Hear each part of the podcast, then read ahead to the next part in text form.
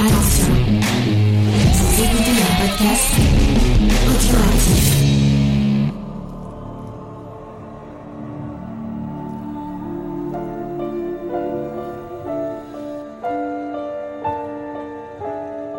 Salut à tous et bienvenue dans On a supprimé les rushs, l'émission la plus saignante euh, du podcast game, puisque on finit enfin cette fameuse saga Hannibal Lecter. On a, on a, on a super bien commencé, mais c'était un peu en demi-teinte puisqu'on a dû parler de Dragon Rouge, mais avec euh, Manhunter de Michael Mann. Euh, on vous a fait une superbe émission sur, euh, sur le Silence des Agneaux qui sortira demain si j'ai la, si j'ai la foi de, de faire les, les, les visuels. Euh, donc demain, vous aurez, vous aurez l'émission en podcast normalement. Et là, on va vous parler bah, de la fin de cette, de cette saga euh, avec Hannibal Rising, enfin, avec Hannibal et Hannibal Rising. Mais pour ce faire, je suis accompagné d'une équipe euh, tout aussi tordue qu'Hannibal Lecter. En commençant par Charlotte. Salut Charlotte, est-ce que ça va Charlotte? Ça va extrêmement bien. J'ai faim. T'as faim? Ok. Comme je, comme je disais dans la promo, euh, c'est un peu vous qui êtes au, au menu euh, ce soir.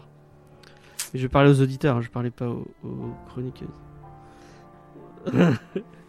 On est aussi avec Sophie. Salut Sophie, ça va Sophie? Coucou Pas de verre de Chianti. euh, euh, Non, je n'ai pas de Chianti cette fois-ci, mais un verre de cidre. D'accord. Oh, mais j'ai à boire, moi, j'ai fini mon verre. Ah oui, merde. Bon, voilà. Et il y a Faye qui a pris son verre. J'avais. Ouais. Non, c'était du citron. du citron. Bonsoir tout le monde. Je reste végétarien. Ah, il y a des végétariens dans le, dans le chat, c'est parfait. Puisque nous le faisons. Ah, et La toi, viande est plus douce, toi, ça tu fond as vu le bouche tu film de. euh, Merde, comment il s'appelle? Il y a un, un- un film. un- non, un film comique de- qui est vraiment nul. Le truc de Fabrice Eboué? Oui, le truc de Fabrice Eboué, ouais. Oui, il mange des, il mange des végétariens, justement. Et bah, c'est. Ne, ne le voyez pas, ce n'est. Barbac, voilà, exactement. Bravo. C'était vraiment pas terrible. Euh, mais on n'est pas là pour parler de ça. On va vous parler de Hannibal le cannibale de Ridley Scott qui est sorti en 2001. C'est qui qui fait la production C'est Faye qui fait la production sur Hannibal euh, de Ridley Scott. Vas-y, je Eh bien, euh, remontons pour cela à la fin des années 90. Remontons même encore plus loin, à la sortie de, du Silence des Agneaux. Donc, on vous a dit, le film a eu un gros, gros succès, et donc, euh, bah, les gens voulaient une suite. Et euh, Jonathan Demme euh, avait discuté donc avec le romancier Thomas Harris pour dire est-ce que tu vas faire une suite? Si tu fais une suite, ah moi je suis bien tenté et tout nanana. Et donc le romancier réfléchit et finalement en 99, eh bien il y a une suite qui sort qui s'appelle Hannibal.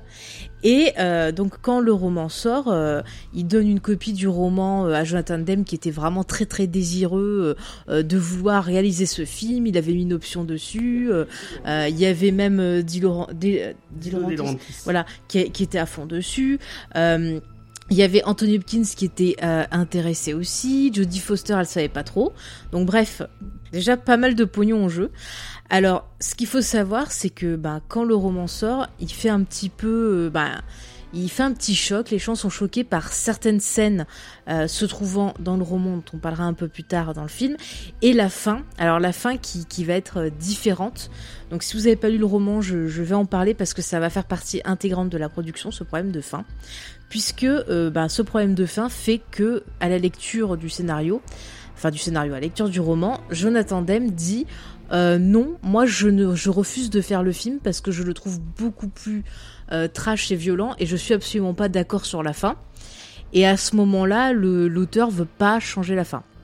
Et Jodie Foster, euh, elle, bah, elle hésitait, elle hésitait, et puis finalement, elle dit que bah, elle aussi, elle ne veut pas euh, participer au projet euh, parce que effectivement, elle n'aime pas du tout euh, la fin du, du film. Et elle trouve que c'est une trahison euh, complète faite au personnage euh, de Clarisse.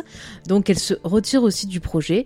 Il reste que Anthony Hopkins et le producteur. Et euh, Anthony Hopkins, il dit rien sur le fait que Jonathan Demme refuse, mais alors lui et Dino de la Laurentiis vont s'en prendre à Jodie Foster en la traitant en gros de tous les noms, disant que de toute façon c'est parce qu'elle a pas eu assez d'argent, que c'est parce que c'est une sale traîtresse, enfin vraiment des trucs bien bien sexistes. Donc elle s'en prend plein la poire, mais euh, Oui. pourtant eh bien sais. le projet euh, continue. Donc c'est, je vous dis pas la- l'ambiance qu'il y a dedans. Et euh, pourquoi ça a fait scandale? Alors je vais vous parler un peu des différences avec le, le roman et notamment de la fin parce que c'est important. Donc si vous voulez pas être spoilé, bah, coupez le son pendant deux minutes et revenez après. Donc en fait dans le dans le roman, Hannibal Lecter euh, donc enlève euh, Clarice Starling et euh, il la drogue et il l'oblige à manger le fameux cerveau donc du, gars du FBI qu'elle aimait pas. Et par la suite, il va continuer à la séquestrer, à lui faire du lavage de cerveau, à la droguer pour l'obliger à manger des humains jusqu'à ce que bah, l'endoctrinement soit fait et euh, qu'elle ait plus besoin de drogue pour devenir cannibale et ils finissent en couple et le roman se finit par eux qui vont euh, au théâtre ou à l'opéra et qui croisent en fait le Barney là le fameux infirmier qui était à l'asile et genre ils lui font un sourire en mode Eh, salut ça va? Et ils s'en vont et donc cet aspect-là euh, du devenir de, de Clarisse n'a pas pu du tout à Jodie Foster et à Jonathan Demme. Et moi je les comprends aussi parce que je, je trouvais ça vraiment, ça m'a un peu choqué cette fin-là. Et donc ils ont fui fui fui. Et pour euh, pour euh, bah, pour adapter donc euh, le, le roman en film parce que la production continue, euh, c'est David Mamet qui est engagé. Donc lui il est euh, Mamet ou Mamet, je sais pas comment on ça. Donc lui c'est un dramaturge, un réalisateur. Mamet, merci. Voilà, donc Ouais. c'est un dramaturge, un réalisateur, scénariste, producteur, il a fait un peu de tout. Il a bossé sur Engrenage, Homicide, sur Phil Spector récemment. Il a écrit Le Verdict, Les Incorruptibles, Des Hommes d'influence, donc c'est pas n'importe qui. Et euh, pour la réalisation, eh bien, euh, après avoir envisagé euh, bah, différentes personnes comme David Fincher qui leur a dit aussi euh, que non, il voulait pas, euh, plutôt gêné, et donc il a refusé. Et c'est finalement Ridley Scott qui accepte. Mais alors au départ, à ce moment-là où on lui propose le, le film, il était en train de tourner Gladiator. Et lorsqu'on lui propose le film en disant juste il s'appelle Hannibal, il croyait que c'était sur le personnage historique. Et donc il dit au producteur, donc à Di Laurentiis, il dit ah bah attends, je suis en train de faire un film qui s'appelle Gladiator, je vais pas faire un film sur un mec avec des éléphants. oh bah non c'est mort et tout. Et euh, finalement bon quand même, il, il- ouais c'est ça. Et bon euh, finalement euh, il lit le script et tout, mais lui aussi il aime pas du tout la fin, il aime pas le traitement de Clarisse. Et par contre alors chose curieuse, lui réussit à, à faire que Di, Di Laurentiis demande donc à Thomas Harris euh, de euh, réécrire la fin, ou enfin qui, qui lui donne en fait l'autorisation de pouvoir réécrire la fin. Il réussit à, à, à faire que le- l'auteur accepte qu'il vire sa fin pourrie pour bah, celle qu'on va avoir dans le film, dont on parlera. Euh, nul. hein. non, je préfère. Ah, franchement, je, je, alors, je spoil mon avis. Je trouve que euh, Hannibal est un roman qui est vraiment euh, pas bon du tout, où il y a euh, plein de persos qui servent à rien. Il y a du trash, euh, euh, mais vraiment pas mal pour faire vendre de trucs pour choquer et ça apporte rien. Vraiment, je, je, au début, j'ai cru que c'était pas le même auteur qui avait écrit le bouquin. Donc, euh, moi, sincèrement, je pense que Ridley Scott, il a amélioré le le bouquin. Ça, c'est mon avis. Bon, bref, on n'en est pas là. Donc, en tout cas, Ridley Scott, il commence à bosser sur le film. Alors, il engage, lui, euh, Steven Zalian pour compléter le scénario qui a travaillé sur la liste de Schindler, par exemple, sur Gang of New York, ou récemment sur la série euh, The Night Of. Et euh, avec un budget de 87 millions de dollars, ça va, tranquille. Donc, dans le film, on a euh, Ouais. Anthony Hopkins qui revient. On a Gary Oldman, on a euh, Ray Liotta, Giancarlo Giannini. Et pour remplacer Jodie Foster, alors, ils avaient euh, envisagé différentes actrices. Il y a Michelle Pfeiffer, donc qui a été recontactée, Kate Blanchett, euh, Gillian Anderson, Ellen Hunt, et finalement, c'est Julianne Moore qui est choisie, euh, parce qu'Anthony Hopkins a dit qu'il l'aimait beaucoup et qu'il voulait tourner avec elle. Donc, euh, bah écoutez, très bien. Ah. Et l'actrice, en fait, elle a été traumatisée par le tournage, non pas parce que euh, ça s'est mal passé parce qu'elle disait que Ridley Scott, il avait été euh, correct avec elle, mais en fait parce qu'elle devait jouer, parce qu'il y a des choses assez sombres, assez dures, et elle a dû en fait se faire euh, accompagner euh, donc par un psy. pendant le tournage parce que pour elle ça lui donnait des cauchemars et c'était vachement dur à jouer. Après c'est peut-être des trucs de promo. Ouais, à mon avis. Je ne sais pas. Par contre un qui a eu des soucis, euh, c'est Gary Oldman parce qu'en fait Gary Oldman il voulait euh, avoir son nom sur l'affiche au même niveau que Anthony Hopkins et Julianne Moore et euh, le producteur a dit non que dalle. Alors il a dit bah puisque c'est comme ça, je veux pas que mon nom soit à l'affiche. Et en ah. fait, quand c'est sorti au cinéma, on ne voyait pas écrit le nom de Gary Oldman. on l'a eu par contre sur ouais, et on l'a vu par contre sur certaines histoires DVD. Il y a pas une histoire aussi qui voulait pas qu'on voit son visage? Et alors, ce qui est marrant, c'est que sur le tournage, Ridley Scott voulait pas en fait que les gens sachent euh, qui euh, jouait le rôle de donc de, Mason Werner. Et euh, il était tout le temps maquillé quand il rencontrait les autres acteurs. Et en fait tous les acteurs pensaient que c'était Jared Leto parce qu'ils trouvaient qu'il ressemblait à Jared Leto. Donc voilà notre ami Jared Leto on te fait des bisous. Écoute il est partout il est partout euh, voilà. Après le tournage, bon, écoutez, ça s'est pas, euh, ça s'est pas trop mal passé. À part, je vous ai dit, euh, De Laurentiis et Hopkins qui ont pas arrêté de cracher sur Jodie Foster pendant tout le tournage. Et une fois que, que le tournage s'est fini, Anthony Hopkins, il a dit, ah bah finalement, je regrette d'avoir fait ce, ce film qui qualifiait déjà de grosse euh, euh, voilà merde. Mais il s'est pas excusé par contre d'avoir manqué de respect envers Jodie Foster, qui euh, a préféré essayer de travailler sur un film qu'elle voulait réaliser qu'elle a jamais pu faire sur une réalisatrice, je crois du euh, une réalisatrice allemande. Je sais plus le nom, je crois que c'était Flora ou un nom comme ça. Enfin c'est un perso historique, enfin une réalisatrice historique allemande qui avait travaillé justement bah, sous Hitler et tout. Enfin elle voulait faire un truc sur elle et elle cherchait des financements et alors d'après différents articles et sources, bon voilà, je sais pas si c'est vrai ou pas, mais apparemment le fait que Di Laurentiis il en avait après elle, ça leur a empêché d'avoir du budget, donc elle a pas pu faire son film. Donc euh, bah écoutez, c'est vachement sympa. Euh, sinon les autres, bah ils se sont bien marrés pendant ce temps-là. Ils ont tourné donc euh, en 2000 à Florence, à Union Station, à Richmond en Virginie. Voilà, ils ont fait plein de pays super exotiques. Écoutez, et le film est sorti en 2001. Alors j'ai pu, attendez, je crois que je les ai les chiffres, je vérifie, à moins que quelqu'un les ait. Enfin bon, le, film ah, en si, tout c'est 350 millions euh, au box-office euh, monde. Bon voilà, le film s'est quand même remboursé, mais les critiques étaient pas euh, fameuses fameuses.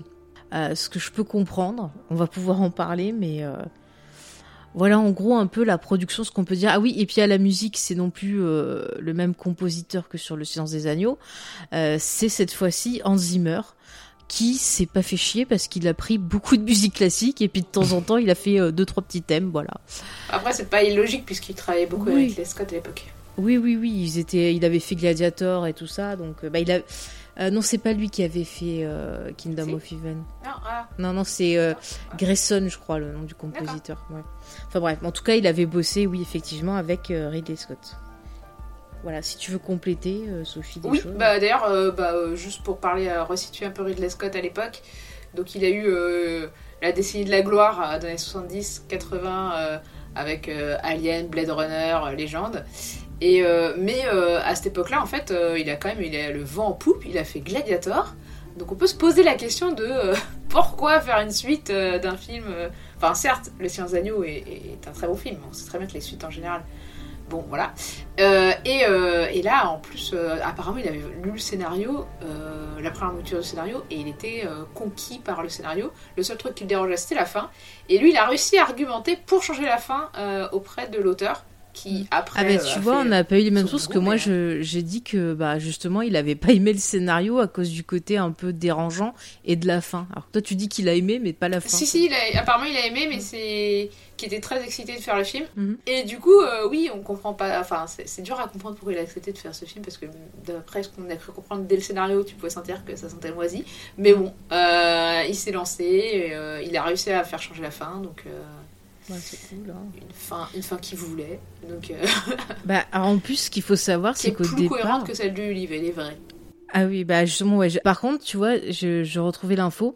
Euh, après, pendant le tournage, il y a quand même l'auteur qui est revenu à la charge en demandant qu'on tourne quand même une fin, euh, ben, euh, proche de, de, sa fin à lui. Et apparemment, donc il y a trois fins qui ont été tournées différentes euh, la vision de Thomas Harris, la vision de Di Laurentiis et la vision de Ridley Scott. Et finalement, après les tests, c'est la celle de Scott qui est restée. Et on les a pas en bonus, c'est bizarre. Euh, non, je n'ai pas envie de les voir non plus. Hein. Est-ce que tu veux voir ça? Je sais pas. Mm. Bah, et alors, par contre, dans les infos intéressantes, euh, il y avait euh, Christopher Reeves qui aurait pu jouer dans le film. Au départ, on lui avait euh, proposé le rôle de Mason Verger et il a refusé parce qu'en fait dans le bouquin alors c'est pas trop trop dit je crois dans le film je suis pas sûre mais dans le bouquin en fait ce, personnage là au départ c'est euh, un euh, violeur euh, d'enfants oui, ils le disent. Et ils le disent. C'est pour ça que Hannibal, il s'en prend à lui, en Ils fait. le disent dans le film, Ouais, je me rappelle plus s'il le disait. Il, il parle Et, un euh, moment, il parle d'une colonie de vacances. Ah allait, oui, c'est euh, ça, ouais, ouais, c'est. oui, Ouais, mais c'est plus suggéré alors que dans le, le Oui, bouquin, en oui, fait, oui. il y a des trucs mais dégueulasses. Il y a un, Et autre, donc- un autre changement, il y a. Attends, attends, attends, je finis juste sur Christopher Reeves. Et Christopher Reeves, il a refusé parce qu'il voulait absolument pas prêter son image, euh, déjà pour jouer ben, un handicapé pervers comme ça, parce que lui, il voulait garder vraiment une image hyper positive et montrer des choses positives au travers bah, de, de, de son état, montrer qu'on pouvait faire des choses euh, voilà, plus intéressantes que bah, ce type de personnage-là, donc il a refusé. Et du- il y a un autre changement par Et rapport au, il a bien fait. au livre. C'est que dans le livre, il a pas de secrétaire, c'est sa sœur. Alors si, en fait, il y est le perso du secrétaire, mais il y a- aussi sa sœur. Enfin, c'est pas son secrétaire, c'est pas plutôt son médecin. Si, C'est son médecin. Au Voilà, et il a une sœur. Et la sœur aussi, elle est méga chelou. Et euh, Tu la- on la voit dans la série. Ouais, ils ont. ouais. Mais euh, ouais. Et euh, dans le bouquin, en fait, elle est bon. Ils ont, ils ont mis les deux personnages en un seul en fait. C'est ça, c'est ça. Parce que c'est, euh, attention spoiler, dans le livre, c'est elle qui, euh, qui se débarrasse de Mason en fait. Non, alors, enfin, c'est c'est plus compliqué que ça. Ah ouais enfin, c'est en fait dans le dans le, le bouquin, je crois qu'elle euh, qu'elle tue le, la ou c'est la ouais, je crois qu'elle tue l'assistant et après elle tue son frère en faisant croire que c'était l'assistant. Enfin, il y a un truc à quoi. Mais le perso est hyper dérangeant parce qu'en fait, euh, le personnage est lesbien, mais c'est genre euh, lesbien hyper caricatural et euh, genre, enfin, ça fait très euh, homophobe. Elle fait pas de la musculation à fond, y a pas un Si truc aussi, en de plus ça elle a pris des, des, de la drogue et tout ça. Et en fait le, le personnage, je l'avais trouvé hyper euh, homophobe. Enfin c'est hyper dérangeant en fait quoi. Bon, en même temps, t'as vu son frère. Bah, Est-ce que Mm. l'ensemble de que ce soit le, ouais, le, le film rattrape peut-être un petit peu, mais, euh, Ah, mais- est-ce que c'est pas dérangeant de manière générale Ah mais Hannibal, je le redis, est un très mauvais bouquin qui est vraiment là pour faire du sensationnation. sensationnation- Oh merde, de la sensation. Euh, alors que euh, tu prends les deux bouquins précédents, il y avait vraiment toute une étude psychologique, on avait parlé de l'ambiance et tout ça. Alors que là, euh, le bouquin, il est quand même hyper gore, il y a des propos très choquants qui sont euh, voilà qui sont dits.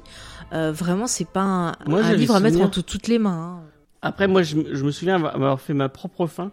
Quand on avait discuté avec Faye, c'était pas. Parce que moi, dans, ma tête, ça, il, il, il finissait par tuer Clarisse.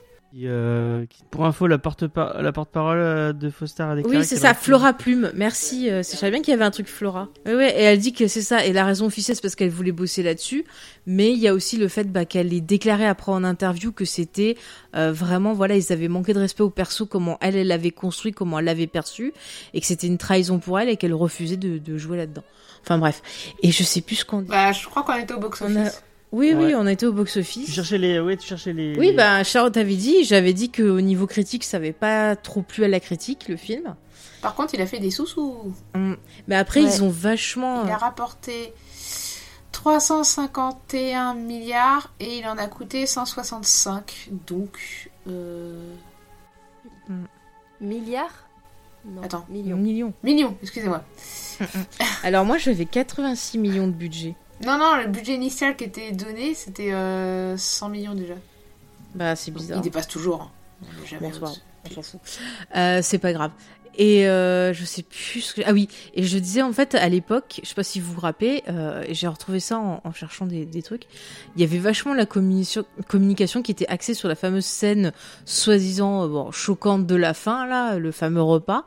Et donc il y avait eu tout un truc à télé, ah mais c'est choquant, euh, oh, est-ce qu'il faut aller le voir, est-ce que c'est bien machin.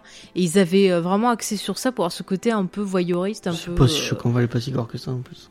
Bah, en fait, non, elle est plus, ridicule qu'autre chose. Alors que dans le, par contre, dans le bouquin, eh, franchement, je peux vous dire, elle a été bien coupée dans le film parce que dans le bouquin, euh, ils y vont à fond. Ouais, c'est vraiment genre chaque page, c'est genre comment choquer. Mais moi, j'avais. Après, peut-être que c'est moi qui me trompe.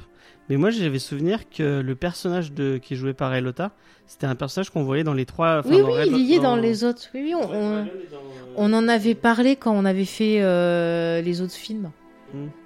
Et qui a c'est un personnage qui a un point de friction dès le silence d'agneau avec, euh, Bah parce que avec, le euh, silence... avec, euh, avec Clarisse. parce que il, il briguait un truc et à cause de Clarisse, il l'a pas eu. Ou je Et sais je crois que c'est lui, c'est lui qui négocie. euh, C'est Paul, il s'appelle. C'est lui qui négocie là, avec la sénatrice. non, c'est le docteur. Oui, non, mais je veux dire qu'il est dans le, il est dans les, le point de Ah oui, négociation. bah, euh, peut-être, la- peut-être.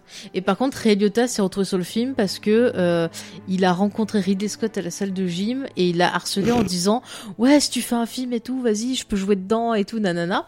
Et le gars Bon, il, il a a dû le dit, regretter. bah ouais, et le gars il a dit ah bah tiens finalement il irait bien dans le rôle du, du gros connard donc euh, voilà. C'est comme ça qu'il s'est retrouvé dedans le Le pauvre. pauvre Eliota. Pensez à Ray Liotta, écoutez. Donc euh, voilà pour la production. Je pense qu'on on a dit à peu près tout. Euh, ben, on peut se lancer dans le film, je pense. Ouais. Avec Allez, il faut y aller. Ah, bah, qui a envie de se lancer Allez-y. Et ben, on va peut-être faire le résumé, non? C'est vrai faut bah, vas-y. Bah, Je le fais? vas-y.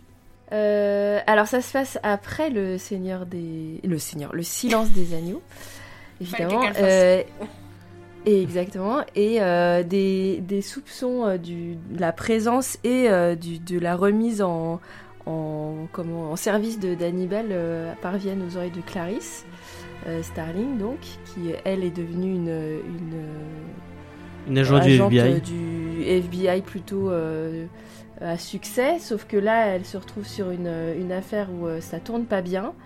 Et euh, un peu par punition, elle est envoyée euh, à la recherche de- d'Hannibal, en fait, si je me trompe pas. Mm. Euh, commanditée par euh, un sombre personnage euh, qui s'appelle Mason Ver- Verger et qui est euh, l'une des victimes de- d'Hannibal Lecter et qui a été défigurée et euh, handicapée euh, après son, sa rencontre avec, euh, avec Hannibal. Par contre, je me euh, permets, c'est pas par punition Ouais. qu'elle se retrouve à chercher Hannibal, c'est parce que euh, Mason Verger demande. Euh, parce qu'en Ouais. fait, il a plein de contacts partout, vu que c'est un mec super riche. Et en fait, il demande à ce qu'elle s'en occupe. Ah oui, c'est vrai que c'est Parce que c'est vrai. ça, c'est le fait qu'elle s'en occupe que ça peut faire sortir Hannibal. Il veut Mm. absolument l'attraper C'est vrai, parce qu'il a prévu de le donner au cochon. Voilà. Ouais, tout à fait, t'as raison. Euh, donc, euh, donc en fait, euh, voilà, le, le- le- le film se passe entre euh, Florence et les États-Unis, puisque euh, on a un double. c'est pas très clair, mais en gros, euh, Hannibal s'est réfugié à Florence, puisque c'est euh, le, le point euh, névralgique de l'art européen. Et, euh, et, et Clarisse, pendant ce temps-là, fait des recherches de son côté. Voilà. Voilà, pour faire un résumé. Florence qui était déjà présente dans, euh, dans Ouais. Parce que t'as- il y avait la vue euh, du belvédère de Florence dans la C'est cellule ça.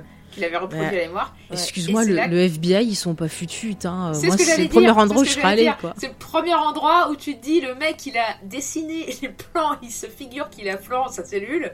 C'est pas un peu là où il va aller après. non mais c'est mystérieux, on sait pas où il est, on n'a pas de signe de lui. Mais où pourrait-il donc être? Alors, en plus, c'est encore un truc super con. Dans le bouquin, tu comprends que c'est du mal à le trouver parce qu'en fait, on te dit qu'il a fait de la chirurgie esthétique sur le visage pour modifier son visage.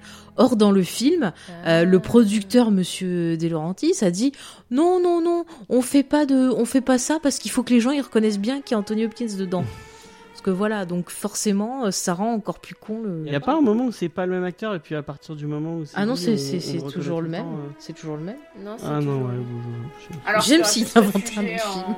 En Russie, hein, mais les Américains ont plus de mal à chercher quelqu'un là-bas. Bah ouais. Ou à Cuba. Mais bon. Donc, euh, donc en fait, il y a ce personnage de Clarice Starling qui commence euh, dans le film. Ça commence plutôt pas mal parce que euh, elle, elle, ça correspond plutôt à ce qu'on a quitté quand on, quand, à la fin de, du Silence des agneaux. Mhm. Et euh, plus le film avance, et moins on comprend euh, ce qu'elle fout en fait. Et encore, euh, le film se, se- s'en sort plutôt pas trop mal euh, au final euh, à- par rapport au livre apparemment. Bah, je, tu vois, c'est là que tu vois que Ridley Scott, c'est quand même un gars euh, qui pose bien ses persos féminins. S'il y a un truc que, que moi je ne reproche pas à Ridley Scott, c'est le traitement de ses persos féminins. Euh, je trouve que vraiment, il a Mhm. essayé de faire une Clarice Starling forte. Euh, par contre, tu vois, tout le côté, parce qu'elle est toujours hyper sexualisée dans le film, tu vois que les mecs, ils peuvent pas blairer le fait que ben elle ait eu de la renommée euh, euh, aussitôt dans sa carrière, qu'elle soit badass et tout. Donc t'as ceux qui la détestent et puis t'as les autres à côté qui la regardent comme des loups si c'est pas limite, s'ils se lèchent pas, euh, tu sais le, le visage en mode ah j'aime la faire et tout. Et autant dans le sens des agneaux on avait ce côté-là un peu, on en avait parlé, mais c'était élégant, c'était bien fait. Là c'est limite s'ils vont pas se toucher la braguette en la regardant. Enfin moi ça m'a ça Bah, m'a hyper c'est le personnage de, le plus pervers de tous, c'est le, personnage de Ray Liotta qui est genre, il en fait des caisses. Le mec, limite, il baffe, quoi. Limite. On est à, voilà. Ah ouais. Et c'est pas du tout subtil, quoi. Le mec, il est euh, un red flag Oui, depuis on le début. comprend que.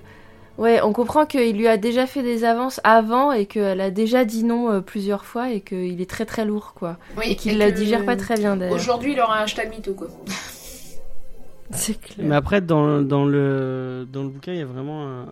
un- c'est beaucoup plus appuyé sur la descente aux enfers de, de Clarisse. Euh, euh, Bah non, c'est ce qui arrive dans la deuxième partie du, film où après quand euh, ils ont vu que Hannibal Lecter il était à tel endroit pour encore plus les moustiller, ils mettent Clarisse en danger. Donc là, ils demandent à Paul euh, de faire que bah, elle se retrouve euh, au centre de, de plein de trucs, elle se fasse engueuler pour euh, bah, l'opération du début du film qui a mal tourné, où en fait elle a dû tirer sur une femme qui portait un bébé parce que la femme elle allait tirer sur euh, bah, sur eux. Donc ouais, elle avait pas le qu'elle choix. défendre, ouais. Voilà, elle a pas le choix, elle a essayé de tout faire pour sauver le bébé, elle a vite nettoyé parce que sa mère était séropositive et tout. Et donc, euh, bah là, alors c'est su- mais dans le bouquin, c'est pas fin du tout et ça dure trois plombes. Là, au moins, Ridley Scott, il a réduit le truc. Euh, mais dans le bouquin, c'est genre. fin, euh, hein. Ah non, mais c'est Oui. genre méga, méga harcèlement. Alors, vous êtes une tueuse de mère, gna gna gna. Enfin, c'est très oui, et très puis chiant. pour le coup, tu fais. euh, Enfin. genre, euh, tout d'un coup, euh, un bébé de drogué, euh, ça vous intéresse alors que. Bon. euh, ouais. Le FBI, il a quelques SIA, je crois qu'il a quelques casseroles au cul sur le traitement des drogués euh, dans les hôpitaux américains, je crois. Mm. Mais bon, Ah ouais, non, mais c'est c'est pas du tout fin. Enfin, au final, tu te dis, mais où ils veulent euh, en venir T'as vraiment l'impression que dans ce, ce bah, dans le bouquin et dans le film, t'as l'impression que bah, Clarisse, c'est un outil entre les mains de ces hommes pervers. Et c'est hyper gênant parce que d'autre côté, t'as l'actrice qui essaie de faire du bon boulot. T'as le début qui est à peu près tu vois, cohérent. Ridley Scott, il essaie quand même de montrer en femme d'action, qui veut pas abandonner et tout.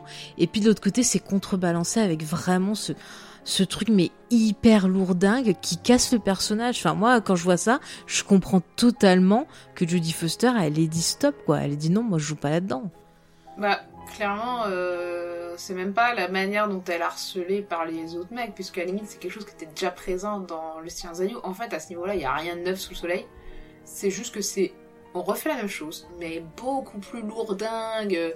C'est. euh, Enfin, normalement, si des mecs avaient vraiment ce comportement-là, j'ose espérer que. euh, on, on les laisserait pas bosser avec des femmes, quoique, quoique, c'est arrivé dans la vie. Mais, euh, mais là, mais c'est hyper lourd, quoi. Et, euh, les, regards subjectifs sur son anatomie par le regard des hommes, notamment de Ray enfin du personnage de c'est juste au secours, quoi. Déjà, c'est moche. Hein, faudrait qu'on parle de la lumière et des cadres, c'est vraiment moche à regarder ce film.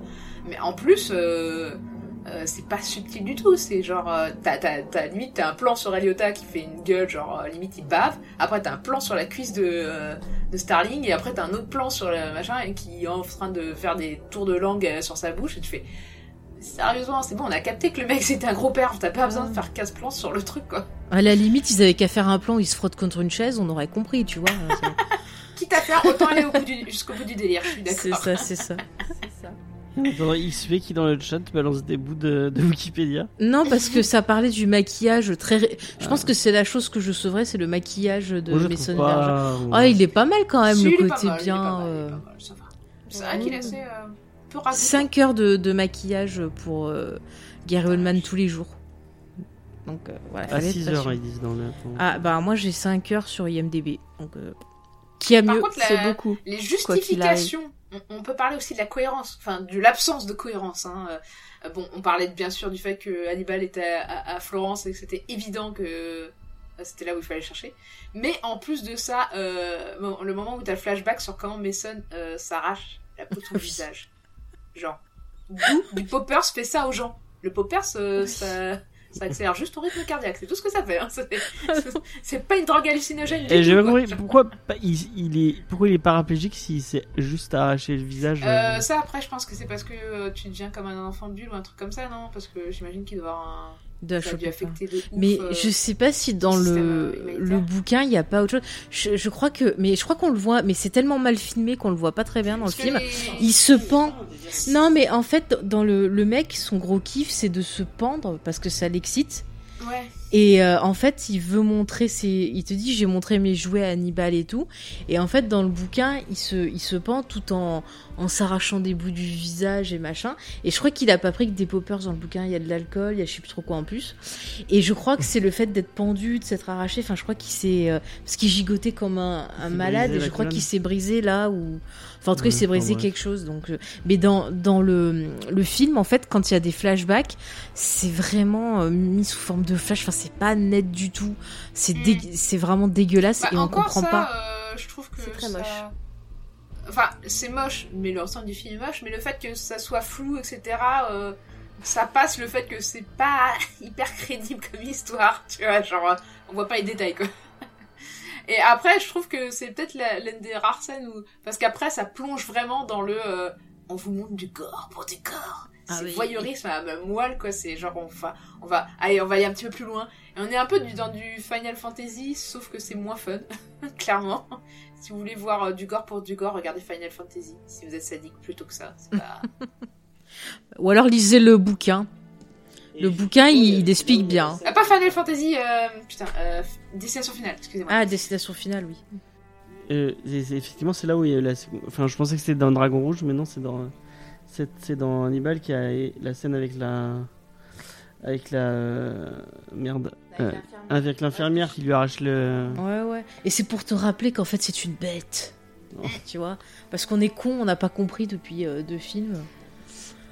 Ah, C'est vraiment. non mais la subtilité Mais ça, c'est, euh, a été dévorée par Hannibal C'est- C'est c'est un, c'est un des problèmes du film, c'est que euh, dans Le Silence des agneaux, il y avait quand même un, quelque chose qui était, euh, qui était, qui faisait la force de- du personnage, c'est qu'on le voyait très très peu, et là on le voit tout le temps quoi. Et euh, Ouais. en fait, il apparaît en- réellement, je crois, au bout de 20 minutes ou 30 minutes, je sais plus, mais assez tard. Mais par contre, on le voit tout le temps en flashback euh, ou en ombre. Donc en fait, il est tout le temps là, quoi. Et ça, c'est vraiment comment euh, détruire euh, l'aura d'un personnage. euh, bah voilà, vous le montrez tout le temps, dans, par faisant tout. Alors acheter du parfum, euh, se promenant dans les rues de Florence. Enfin, c'est. ah, c'est clair Non, mais. genre rentabilisons le temps à l'écran de- Mais surtout qu'il il perd totalement de son aura euh, euh, monstrueuse et. euh, Bah, ils, ils essayent avec quelques scènes quand même euh, de te rappeler. Tu vois, je trouve que quand même toute la partie avec euh, l'inspecteur de, de police, la Patsy, là, ou je crois que c'est Ouais. Patsy, ouais. Euh, bon, il y a des scènes très connes entre eux, mais quand même la scène à la fin où, euh, donc j'explique pour pour les gens, c'est-à-dire qu'il y a cet inspecteur qui l'a reconnu et euh, qui, Un euh, Italien. voilà, un Italien et qui Corrompu. appelle donc Ouais. euh, Verger pour avoir la récompense. Et pour avoir la récompense, eh ben, il doit déjà improuver que c'est bien Hannibal et ensuite, ben, guider les hommes de, de Verger pour le choper. Et donc euh, le soir, il arrive, il va au musée où travaille euh, Hannibal. Et Hannibal, bah, lui, il a compris direct. C'est-à-dire, il a vu, la première fois qu'il a vu, il a compris que le gars, il allait lui faire des mais il a vu le scénario avant. Ouais, je pensais ça. Et donc euh, il le chope et tout. Et puis il lui fait. Et là il y a une scène qui est pas mal où euh, il l'attache et tout ça. Il lui fait des Ah menaces ouais, bien sûr, bien psychologiques. Non mais comparé au reste, ça passe. Oui. Donc il lui fait un truc bien psychologique en disant ah bah tiens euh, euh, si jamais vous dites quelque chose, je vais aller voir votre femme, je vais la manger, nanana. Donc le gars il a bien les boules et finalement à la fin il décide ben de lui ouvrir le bide et euh, de le balancer bah, du haut d'un balcon pendre, ouais. pour qu'il se pour qu'il se retrouve pendu en fait comme son ancêtre qui avait été pendu par les tripes tel un Judas. voilà donc il refait la même chose. Et ça, je trouvais ça sympa. Et puis après, qu'est-ce qu'ils font? Ils nous font le coup de genre le mec, il a vu qu'il y avait les mecs. Alors, il a une vue perçante, hein, parce que du balcon, il a vu euh, plus loin dans la rue qu'il y avait les mecs de Vergère ouais. pour l'attraper. Et il leur fait coucou.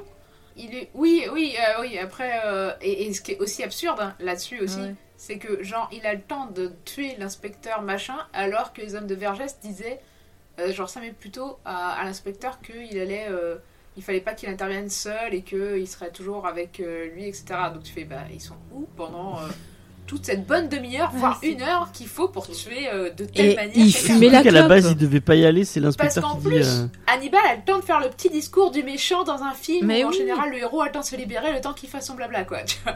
Ouais, ouais. Oui, il a même le temps de parler à Clarisse au téléphone, genre Eh, salut Clacla, tu vas Ah bien oui, c'est vrai euh. qu'il laissait le à ce moment-là au téléphone. Et puis alors ils essayent de nous faire croire, tu vois, qu'ils sont tous les deux genre dans une relation, tu vois. Le mec qui Ah oui, lui mais- parle en mode et- il en peut plus, tu vois. c'est- Autre truc complètement absurde, euh, le fait que Clarisse reste aux États-Unis, à Washington ou je sais pas où elle est, Mhm. alors que elle a eu depuis pas mal de, au moins quelques heures, voire euh, une, une journée entière avant, euh, l'indice comme quoi euh, il était à Florence. Enfin même à moment, elle s'en doute quand elle voit la vidéo qu'on lui a envoyée. L'inspecteur, il a pas encore approché Hannibal techniquement. Elle Ouais, a ouais. le temps carrément de venir, mais non. Elle reste, elle reste à Quantico, pas de problème. Ouais, ouais, puis il y a même pas un truc genre euh, où c'est. À c'est- se faire harceler par. C'est euh, ça, elle aurait pu appeler quelqu'un, elle appelle pas ses chefs, rien du tout. euh. Après, il lui écrit une lettre gentiment. Chère Clarisse, comment vas-tu? Le ciel est beau, magnifique. J'ai pris ma belle plume pour t'écrire une belle lettre et tout. Et genre, elle lit la lettre toute seule en mode Oh, laissez-moi, il faut que je lise la lettre et tout. Mais genre, euh, enfin, t'as même pas l'impression qu'elle en parle à quelqu'un qu'elle. Mais je sais pas, moi j'ai la lettre, j'ai super peur, j'appelle mes chefs, euh, je fais je fais ouvrir la lettre par un mec de la scientifique. euh, Enfin, elle a peut-être euh, supprimé des indices et tout. Non, non. euh. Enfin, il y a Ah, un non, travail bizarre de. Ah non, mais je suis vraiment. Il y a, il y a genre zéro suivi du vrai travail du FBI. En fait, c'est le- l'exemple parfait, ce film, de ce que ce qu'il ne faut pas faire dans une enquête, je pense. Alors que le silence des agneaux ils, avaient, Mm. Ils s'étaient renseignés et Ouais, tout. ouais. euh, Non, mais c'est fou il parce que c'est un mec qui- a bossé avec le FBI, rappelons-le, euh, avec les gens de l'étude du comportement et qui a quand même sorti euh, ce bouquin-là. Et dans le bouquin, c'est pareil, tout le truc repose sur euh, ah Clarisse et Hannibal qui s'envoient des messages, des bisous, des clins d'œil de loin. On attend trop qu'ils soient ensemble et tout. Ah, c'est trop l'alchimie et tout ça, mais pas du tout. En fait, c'est une. C'est mais oui, mais c'est trop ça. Hein. Il y a un truc ça. qui m'a. Bon, après, c'est peut-être. Ça peut être mal, euh, mal interprété, mais. Moi, je trouve vraiment que euh, Hopkins, il fait vraiment trop petit vieux euh, qui se balade, quoi. Enfin, il y a, il y a vraiment. euh, Et encore là, ça va hein, par rapport à Dragon Rouge. Mais après, dans Dragon Rouge, il est en prison, donc ça, ça passe un peu plus. Là, on le voit, on le voit dans Enfin, la scène Florence d'intro. bouger. Il oui, va à c'est vrai. La scène d'intro, là, où il est censé tuer le mec. Eh et, oui, euh, c'est vrai. tout le dîner. Mm. C'est vrai, c'est vrai. Ah oui, j'avoue. bien. Mais c'est toujours quelqu'un de très poli, Clairement, il a distingué. trois fois l'âge de Norton. Le moment où il bute le, le mec qui lui fait, euh, qui, qui lui fait les- lui faire les poches, là. Ah ouais, pour qu'il ait son empreinte sur le bracelet. Bah, il sait où frapper. En fait, il- dans le bouquin, ils te disent, il, il pète là, une artère là euh, au niveau de l'entrejambe euh, qui, permet, pelvis, ouais. ouais, Oui, voilà, qui permet de bien euh, suivre son sang. Ça, ça passe. Mais genre, encore. il, il va buter tous Par les gens contre, qui, le qui le pickpocket, il est un touchent. peu couillon, quoi. Bah, c'est en c'est bon, Oui, j'ai la c'est- preuve. a- J'en ai rien à foutre de Ouais. vider mon sang. C'est hyper bizarre. Ouais. Tout à coup, il est hyper impliqué par, euh, par sa mission, alors que bon, euh, c'est un gars qu'on a rencontré. Et puis, alors, c'est filmé comme si c'était la tragédie du siècle, alors qu'on l'a rencontré euh, deux minutes avant. En plus, tu vois que Hopkins, il l'a vu. Tu vois qu'il l'a vu, genre, ouais, je t'ai vu, mon gars, et tout. Et c'est ridicule. Et euh, dans, dans le chat, je vois euh, Angua76 qui dit Hopkins, il en fait des tonnes, surtout il cabotine. Mais c'est clair. Enfin, c'est vraiment genre, euh, bonjour. Mais il oh en là a plus là. rien à foutre. hein. Mais- mais ça Enfin, sent- voilà, il prend le chèque et voilà. Mais quoi. ça se sent tellement. Je pense qu'il a dû se rendre compte en tournant le film que, ouais. Mais par contre, encore une fois, moi, je lui en veux d'avoir manqué de respect à Jodie Foster. Non, ça y est, elle va, ça va être tout petit. Ah ben non, parce qu'il a rien dit à Jonathan Demme, euh, et, et à elle, euh, il la traite de tous les noms. Je trouve ça pas sympa. Voilà, je me révolte. C'est parce qu'il était jaloux. Mais sûrement, sûrement. Sans doute. Non mais, Bah, il, a été, il était jaloux, il a touché le chèque. Hein. Ah bah, ça. Foster, elle aurait pu toucher un chèque aussi. hein. ouais, ouais, ça, il l'a bien touché le, le chèque, ça c'est sûr.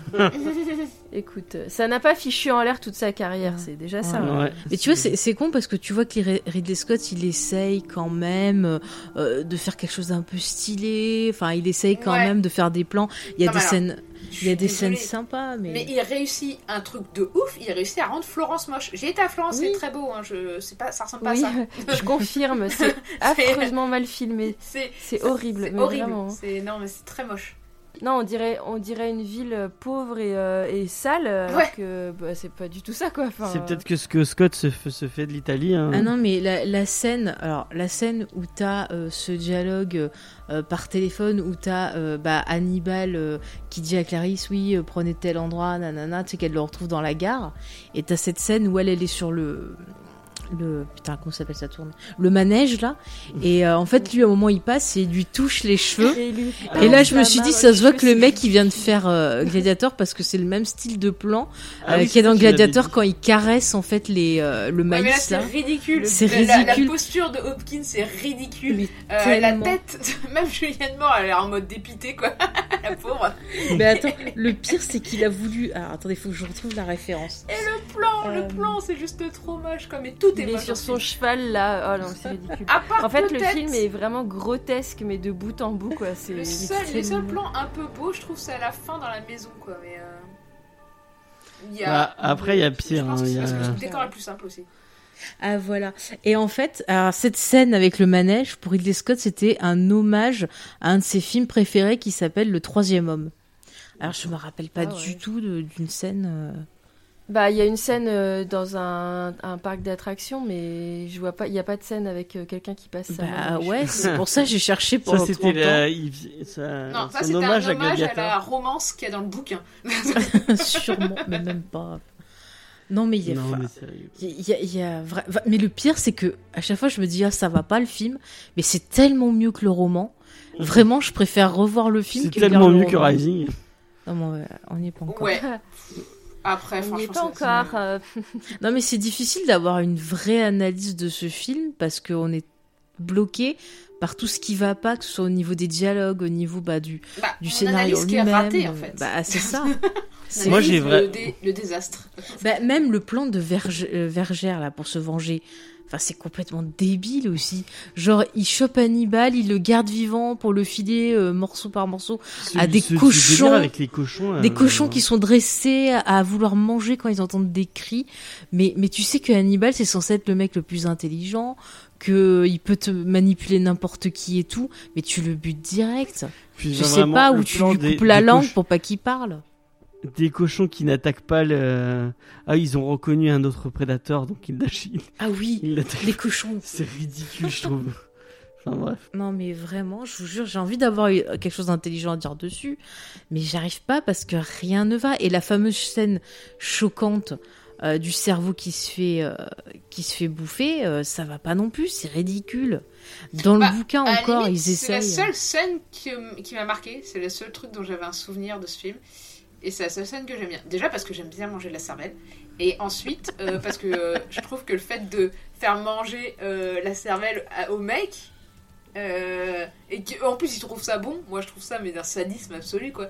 Euh, le seul truc c'est que ça dure deux secondes en fait. Ouais, ouais. Mais dans, dans le livre, c'est vachement plus long et en fait, plus il lui fait bouffer, plus le mec ça devient un, un, un zombie et tout. Enfin, tu vois qu'il est en train de, de perdre des facultés et tout ça.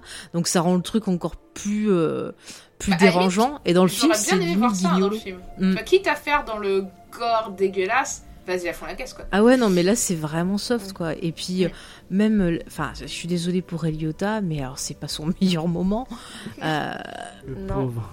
c'est, voilà, quoi, je, je peux même pas le Après, cette scène, elle est vraie. Je la trouve, c'est le seul truc qui marche du film.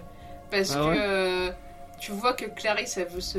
Elle veut, elle veut arrêter. euh, Elle veut l'arrêter, mais elle peut pas parce qu'il l'a droguée. Mhm. Que Ray Liotta, euh, il perd effectivement. euh, du coup, t'as espèce de doute. Est-ce qu'il devient. Est-ce qu'il est bête parce qu'il est bête ou est-ce que c'est parce qu'on est en train de lui prélever son cerveau, tu vois? Oui, c'est ça, oui. Ils auraient pu jouer là-dessus. Franchement, la scène en elle-même, elle tient, tu vois. C'est juste tout le reste du film qui marche pas. Et du coup, bah. Mais moi, je la trouve même pas spécialement gore. Le, enfin, le, le- l'effet, il est pas super bien Non, fait. c'est pas- C'est Non, pas, donc, euh, bah, enfin, Non, mais c'est après, plus l'idée. ridicule euh, qu'autre chose. Moi, je sais fait. que quand je l'avais vu, j'étais euh, relativement jeune et j'ai trouvé Mhm. assez impactant la scène. J'ai pas encore vu beaucoup de films de gore, mais. euh, Ah ouais. Pour le tout public, c'est impactant, quoi, je pense. Ouais. Après, c'est juste que. Euh, avant, t'as vu des mecs. Moi, je me souviens que dans la salle, ça hurlait, mais j'en avais parlé déjà. Ah ouais sur, Ah ouais, ça hurlait, les, ouais. les autres podcasts où euh, il y a des gens qui poussaient des cris euh, de, de, de dégoût, en fait, et Ah l'autre bon moitié de la salle qui rigolait euh, parce que c'était complètement ridicule, tellement c'était grotesque. Donc c'était plutôt. euh, moi, c'est plutôt un souvenir. Moi, j'ai eu des gens qui sont partis de la salle. Mais après, euh, franchement, la grande majorité rigolait, quoi, parce que vraiment, Moi, je sais même pas si je l'ai vu en salle. Ah, moi, je Ah, l'ai vu Moi, je en pense salle. qu'à l'époque, j'étais en mode. J'adore Julianne Moore. Mais, ah, mais Je Julianne Moore, moi, j'aime beaucoup. J'aime. Elle, elle s'en sort bien hein, parce que Ouais. c'est pas, c'est pas facile de reprendre le rôle. euh, près, euh, Elle, Mais- euh, à l'époque, euh, elle commençait à être connue. Euh, elle n'était pas encore une grosse star. Elle commençait à avoir des rôles euh, intéressants. Et, euh, et elle jouait quand même un peu sa carrière, quoi. C'est, c'était Non, mais courageux. même dans le film, je trouve qu'elle s'en sort bien dans le sens où elle est pas. C'est pas excessif. Non, elle essaye Non, non, de faire son rôle sérieusement, quoi. Voilà, on lui donne pas grand chose à jouer. Mm. Mais bon. Elle passe quand même beaucoup de temps dans une cave avec des photos et des lettres de, Moi, c'est marrant, ça me fait. c'est quand même euh, la- pas ouf. Ah non, elle a l'espèce de bureau de, de, Mu- de Mulder. hein. Ouais, ouais clair, ça C'est ressemble un complètement peu. ça. Mais j'ai l'impression que dans ce film-là, en fait, Clarisse, on dirait qu'elle a pas de sentiments, alors que ben, dans Le sens des agneaux, c'était quand même un personnage qui, euh, malgré le fait qu'elle était quand même, tu vois, euh, une guerrière, elle avait quand même des sentiments, des ressentis. Enfin, Ah, tu là, pouvais euh, t'y aller. Et là, on, franchement, on Pour dirait moi, que. c'est pas. Le film est pas centré sur elle, il est centré sur Mm. Hannibal, quoi. Ah oui, Ouais, oui, bah oui, oui. D'ailleurs, ça se voit puisque tous les personnages que Hannibal va tuer ou s'en prendre à eux sont décrits comme absolument horribles. En fait, c'est du point de vue de Hannibal hein, depuis le début, en fait. J'ai l'impression. Je vois pas le rapport entre Julianne Moore et Muriel Quoi Robin, mais. Non, Il- c'est- Parce qu'elles reprennent un rôle un peu, euh, un peu Ah. iconique, quoi. Ah, Toutes les deux. Mais, mais en fait, euh, euh, je pense qu'il y a aussi un truc, c'est que dans Le Silence des Agneaux, ce qui était intéressant, c'est que le personnage de, de Jodie Foster était une débutante, donc elle avait un truc un peu frêle où elle devait, euh, enfin, elle, même physiquement, euh, elle devait se battre dans un monde euh, hyper hostile. Alors que là, Julianne Moore, elle fait un rôle de personnage qui est déjà établi, quoi. Ouais. Donc il n'y a pas du tout les mêmes enjeux par rapport au Silence des Agneaux. C'est ça. Et là, ce qui marche pas aussi, c'est euh, la scène d'après. Même si encore une fois, elle est beaucoup mieux que la fin du, roman, mais euh, où genre ils se battent et puis euh, bon bah euh, lui, il a l'air de, de la kiffer à fond, mais elle, elle veut absolument l'arrêter et donc à un moment il lui bloque euh, les cheveux dans le, le frigo. La frigo, ouais. Et elle, elle lui met les menottes pour pas qu'il s'enfuit parce qu'elle veut pas le laisser partir. Et lui, tu sens qu'il est trop in love, quoi. Mais t'y crois pas du tout parce qu'il n'y a pas eu vraiment d'échange. Alors que dans le bouquin, effectivement, tu parlais de fanfiction, Sophie, mais c'est tout à fait ça. Parce que même qui, qui se parle au téléphone ou qui a des lettres et tout, tu sens une tension sexuelle entre les deux. Là, rien du tout. Enfin, tu comprends qu'elle elle est normale, quoi. Une personne sensée, euh, Bah, Voilà, voudrait l'arrêter, hein. Dans le Silence d'agneau, où il y avait l'attraction, euh, Hannibal était attiré par elle parce qu'elle n'était pas attirée. Enfin, parce qu'elle y résistait. Elle était curieuse euh, en tant que euh, future agence du FBI, mais il y avait pas. Elle n'était pas sous son charme et elle n'était pas en mode. euh, euh, C'était pas une groupie. pour ma renommée, Et puis c'était pas euh, c'était pas une attraction euh, sensuelle au, au sens physique, Mm. c'était une Mhm. attraction enfin c'était la- la- le côté euh, intelligent et résistant de, de Clarisse qui attirait euh, Hannibal. Alors que là si- c'est vraiment on est tout dans la sensualité, Ouais. il lui met une Ah. robe et tout. Et en plus il l'a habillé, c'est vraiment horrible. ah ouais, quoi, non, mais j'étais là, mais gros Ouais, pervers. En fait, c'est- le truc d'ailleurs. En fait, quand tu réfléchis, tu vois le truc, tu fais. C'est vraiment horrible, en fait. Mais dans plein de films, à l'époque, ils considéraient que c'était l'ultime romantisme que le mec habille Ah une meuf pendant qu'elle était endormie ou inconsciente, quoi. Tu fais, Endormi. En fait, ça s'appelle une agression sexuelle, les gars, quoi. Ah, mais totalement et enfin et- ça, ça me- ça- non mais tu pareil je non mais tout ce qui se passe dans le bouquin ce qui fait d'elle c'est c'est c'est du viol c'est de l'abus. Et, et j'avais vu des gens qui étaient genre ah c'est trop bien ils finissent ensemble non mais euh, il la drogue pour avoir des rapports sexuels avec elle quand même avant qu'elle soit euh, sous son emprise. Oui c'est un viol. Donc il faut se calmer. et là il a, là il l'enferme. il la viole dans le film? Non, Dans dans le bouquin, dans le bouquin. Mais, Ah, mais là, dans le film, il l'enferme dans le frigo. Encore une fois, ce côté objet. Et elle aurait dit oui. Enfin, même, euh, il si elle lui aurait pas mis des menottes, euh, je te dis, il l'aurait bien euh, kiffé de partout, là. hein, ça, c'est sûr. Encore Et une puis il y a un truc un peu ridicule aussi, c'est qu'il a, il a sorti euh, des, des pubs de magazines avec des filles qui sont hyper longilignes et tout, et il colle sa photo sur la, sur la, la- à la place de la tête du mannequin. C'est ridicule, enfin on n'est pas chez un ado quoi, tu vois. Enfin, Il a c'est- 12 ans. Ah, c'est vraiment. Non, et puis après, il se coupe la main pour s'enfuir, et elle, elle veut le poursuivre, et tu crois qu'il est parti en bateau, et après, tout d'un coup, elle tourne tête, puis elle le voit de loin, et de nouveau, coucou, je m'en vais. Non mais, sérieux, enfuis-toi, va pas lui faire un coucou, elle veut pas de toi, elle a voulu te t'arrêter, tu as dû te couper la main pour la fuir. Mais fuis, quoi, va, je sais pas, va faire ta vie de serial killer et laisse-la tranquille. bouquin, Mais non, ça y est pas, cette scène, puisqu'il finit avec elle. Et la scène du gamin que tu vois à Ouais, la toute fin, la scène du gamin dans l'avion, euh, qui, qui, le gamin en plus, mais sans gêne. Ah ouais, vas-y, file-moi de la bouffe et tout. euh, je veux ton truc là, euh, dans ton cerveau, machin. C'était gamin. Mais- avant, c'était avant av- les pédophiles. Ouais, ouais. Mais cette scène-là, en fait, ça se passe dans, euh, ça se passe en fait quand il revient de Florence dans le bouquin. Et euh, je sais pas s'il avait euh, des bouts de quelqu'un. euh, Peut-être qu'il avait des bouts du flic, mais je suis pas sûre. hein. Il a chopé des bouts du. Je crois qu'il lui file de la bouffe normale dans le. Je suis pas sûre, hein, je m'en rappelle plus, mais en tout cas, ça se passe bien avant. En tout cas, on va pas le relire. Ah non, je pense pas que tu le relirais là, donc j'ai j'ai un peu refeuilleté comme ça là, mais. euh, Ah non, mais c'est. c'est- Rien ne va. En tout cas, euh, c'est très compliqué pour, euh, pour euh, le Ridley Scott de faire un film qui vale quelque chose avec un scénario comme ça, quoi. Mm. Je pense que c'est... Mais même lui, à la fin, il était pas content hein, du film. hein. Ouais. Je sais Ouais, pas ouais. ce qu'il lui a pris d'accepter.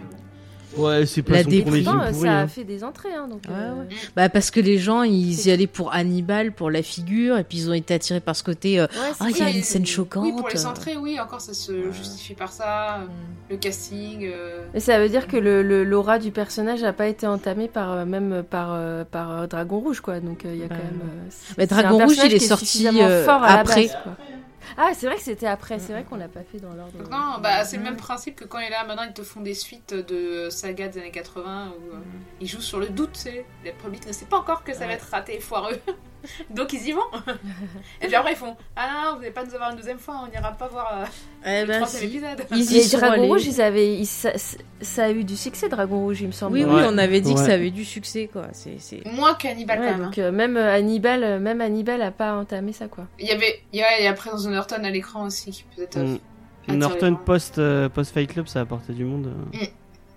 Ouais, à l'époque il avait encore le. Enfin, Mm. Mais bon, euh, c'est triste, hein. franchement, j'aurais eu envie de, de parler avec autant de passion qu'on a parlé, tu vois, du silence des agneaux.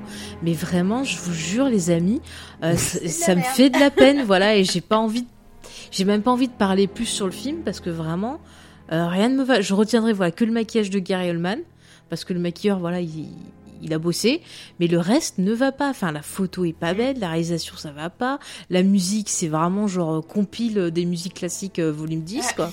C'est, c'est. Après, je retiendrai, je, je, Ouais. je retiendrai la scène du, du de l'opéra en termes de musique. Je trouve Ouais. que le morceau, il a été composé pour le film et je le trouve assez beau hein, pour le, Le- coup. L'opéra, j'avais, j'ai très très envie de voir un opéra comme ça. un- Mais en vrai, pas, Mm. pas, pas dans ce film.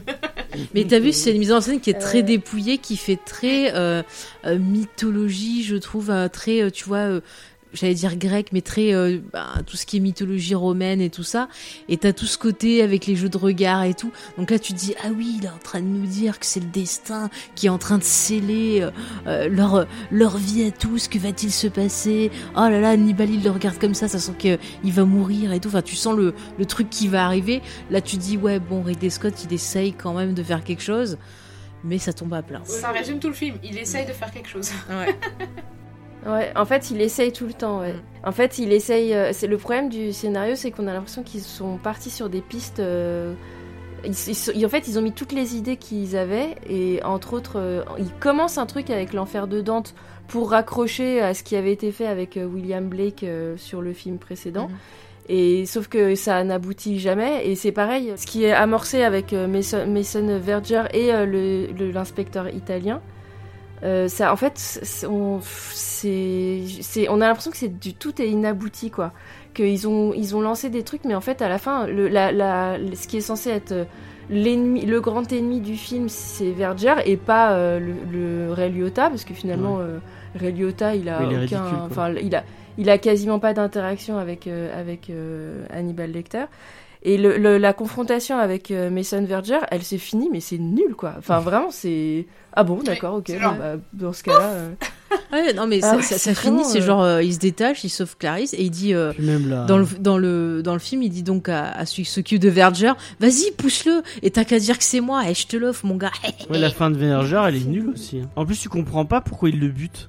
Enfin, Bah si, parce qu'il Si, il, parce qu'il s'est- parlait mal. il l'amuse plus, ouais, puis il a manqué c'est de pas, respect. euh, Ouais. enfin, mais non, bouquin- mais t'as pas compris, il a, il a manqué de respect à Clarisse en, en la blessant. Non, non, non, non, c'est pas ça. Pourquoi C'est pas ça que le- je- pourquoi le- l'assistant? Mais parce que c'est un pourquoi le docteur médecin, et il le le- traite comme euh, s'il était secrétaire.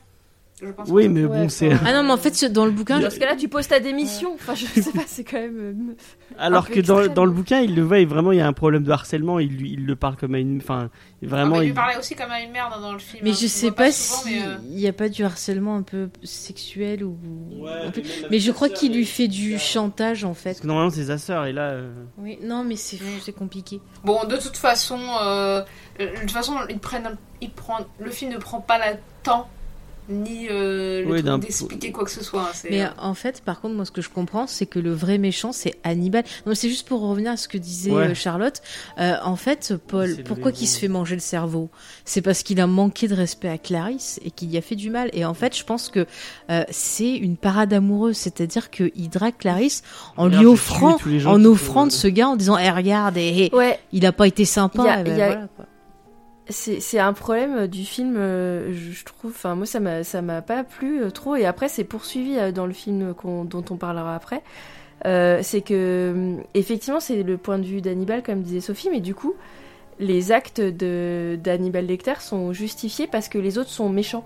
Donc le le, le Mason Verger, c'est un pédophile, donc on- on- il le tue. Donc ça justifie son, ce- son, son, son crime. Et Paul euh, Machin, là, euh, le, le mec du FBI, C'est un connard. euh, il le tue aussi parce que c'est un connard. Mais c'est pas, ça ne justifie rien en fait. Tu, tu ne Et tues pas le- tous les connards de la le- planète Il tue le- le- le- l'italien parce qu'il c'est un traître qu'il l'a vendu. Quoi. parce qu'il est corrompu et voilà. Ouais, et après ça, ils le reprennent dans Hannibal Rising. En fait, je trouve que c'est pas terrible même pour le personnage de- d'Hannibal parce que c'est le mal Hannibal en fait. Il y a, il y a pas besoin de justifier euh, ses crimes par euh, de la vengeance ou euh, de la Mais justice. c'est comme un truc maintenant où en fait tu tu peux pas il y avait il y a toute une mode justement à partir du début des années 2000 même jusqu'à maintenant où quand t'as un anti-héros euh, enfin ou un antagoniste peu. en, en premier euh, en premier rôle bah tu peux pas en fait il, il pense que genre le public peut pas adhérer à ce personnage si on dit Ouais. pas ah ouf il a tué quelqu'un qui était mauvais En fait, tu il vois y a une explication. Oui, voilà. Ouais, une justification. Après, c'est valable en psychologie dans le sens où euh, les méchants ne pensent pas qu'ils sont méchants, ils pensent qu'ils ont des raisons d'agir. Et, et généralement, elles sont foireuses, hein, sinon ils seraient pas.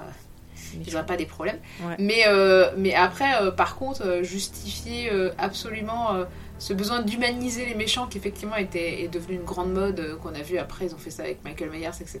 Bah, regarde le Joker, c'est la même chose. hein. Ouais, Joker. Mais pour le coup, euh, moi je préfère ces versions euh, qu'il y a eu pour Michael Myers autant que pour Joker parce que c'était une œuvre qui se coupait du reste et qui dit pas genre Mm. c'est un reboot ou ça machin, c'est un truc à part. Et en, pour le coup, on épouse vraiment ces côtés tordus du personnage et tu limite c'est malaisant parce qu'en fait le public est quelque part obligé d'adhérer à quelque chose qui est foireux de base. Mais là ça va pas jusqu'au bout, là ça fait juste. euh, euh, euh, et en plus, limite, ça dit que Hannibal a raison en fait. Oui, que oui, c'est bah oui, c'est ça, le- Ah oui. ah bah oui attends ils ont pas été polis à la nœud, à la mort moelleux, tu vois. C'est vraiment. Non, ils sont vraiment très méchants. hein. C'est quand même un pédophile qui en plus euh, veut faire bouffer quelqu'un par des cochons et du coup euh, s'associe à des cartels, machin. euh, ils sont vraiment très méchants. Et l'autre, euh, et en plus, il sauve euh, un pauvre employé d'un harcèlement moral, tu vois. Donc euh, finalement, c'est un héros, quoi. Et il est traité comme tel. La manière dont il est filmé quand il soulève euh, Clarisse, il est filmé comme un héros, quoi. Le fait qu'il se coupe à la main à la fin, à la fin, c'est un héros, quoi. Il Oui, se sacrifie. sacrifie pour Oui, il se euh. Clarisse, quoi. aussi. Ah ouais, c'est genre, ah, je ne peux pas tuer euh, la femme que j'aime, alors je me coupe la main pour partir. Parce Donc, que je fait, ne peux pas rester avec film, elle. que- et le scénario, c'est qu'en fait, il traite Hannibal comme si c'était un héros, alors que non, en fait, jamais aucun moment donné, et c'est un anti-héros, en fait. Ah, mais c'est totalement ça. James, t'avais une question tout à l'heure. Ah oui. Ah oui. Qui va à des conférences sur les, les gens pendus dans l'art euh, Mais non, mais c'était pas une conférence. T'as pas suivi, c'est que le mec, en fait, il doit passer plein de tests pour devenir, en fait, le chef de ce musée, là, Non, non, où il vraiment- employé pour être Eh, euh, conservateur. Non, non, il le dit. hein. Il le dit. Non, mais alors t'as pas suivi. En fait, il doit passer différents tests et le dernier test, c'est qu'il doit parler euh, de, de plusieurs œuvres autour de ce personnage-là, euh, cette figure-là de qui est pendue. Et donc, il prend différents exemples, dont l'ancêtre du, du flic. Et c'est pas anodin, c'est pour tout- le zigouiller. tout le- Oui, mais c'est les les gens qui a, donnent des sous euh, pour le musée, les Bah, gens après, du, du machin. moi perso, je serais capable d'aller. hein. Ah, ça m'étonne pas de toi. Eh, je te ferai remarquer qu'à Prague, il y a trois musées sur la torture. Trois.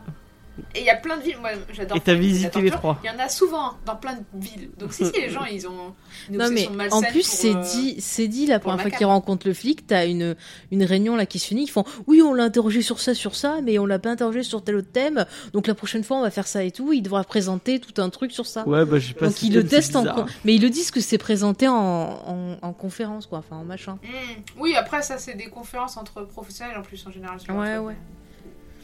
Je vais faire une petite conférence sur. euh, Ah bah c'est l'entretien conférence, tu connais pas euh. On va tester vos aptitudes. En plus, c'est vachement tard leur truc. Enfin, je sais pas, ça, ça fait. Bah, c'est l'Italie, il est juste tard. Ouais.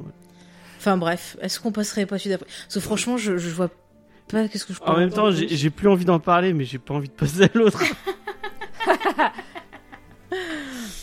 Bah, on peut conclure en disant que euh, c'est mauvais. Mhm. Euh, faut pas regarder ce film si vous avez l'occasion d'y échapper, euh, échappez-y. Et je conseille dont on va pas parler après est Mm. encore pire. Moi, j'ai une question. J'ai une question pour Sophie et pour, bah, bah, enfin pour tout le monde. Euh... Hannibal ou euh, Dragon Rouge? Lequel est pire? Ouais, lequel euh, tu, tu dois en Alors revoir un. honnêtement, à- avant d'avoir revu Hannibal, je pensais que c'était Dragon Rouge le pire. C'est le dernier qu'on va parler le pire. ouais, c'est Alors, bah, en fait, je sais pas parce que le... on va en parler après, mais moi, en fait, il est tellement catastrophique qu'il en devient drôle. Et Ouais, là, c'est euh. Hannibal, c'est même pas drôle en fait, c'est juste Ouais, consternant c'est- quoi. Puis c'est dommage voir un, un moi. euh, c'est un bon réal, euh, Scott. euh, Bah, de le voir oui. autant Alors, oui, planté, quoi. Moi, sa période euh, discutable. tout ça, je suis pas fan fan. Moi, je préfère largement quand il fait Ouais, pareil, hein, je suis pas convaincue. Ah ouais. Et Alien, évidemment. Moi, ça dépend les films. Et du coup, toi, euh, Charlotte, euh, Dragon Rouge ou, euh, ou Hannibal?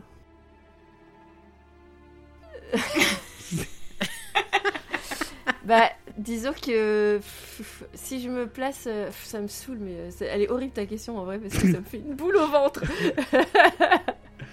Euh, en vrai, juste parce que non, en vrai, les deux films sont vraiment merdiques à souhait quoi. Mais pff, non, mais en fait, il dure deux heures, euh, plus de deux heures, euh, Hannibal, franchement. Je je sais pas quoi te répondre. Je préfère Ridley Scott parce que au moins il y a des chefs-d'œuvre dans sa filmographie quoi.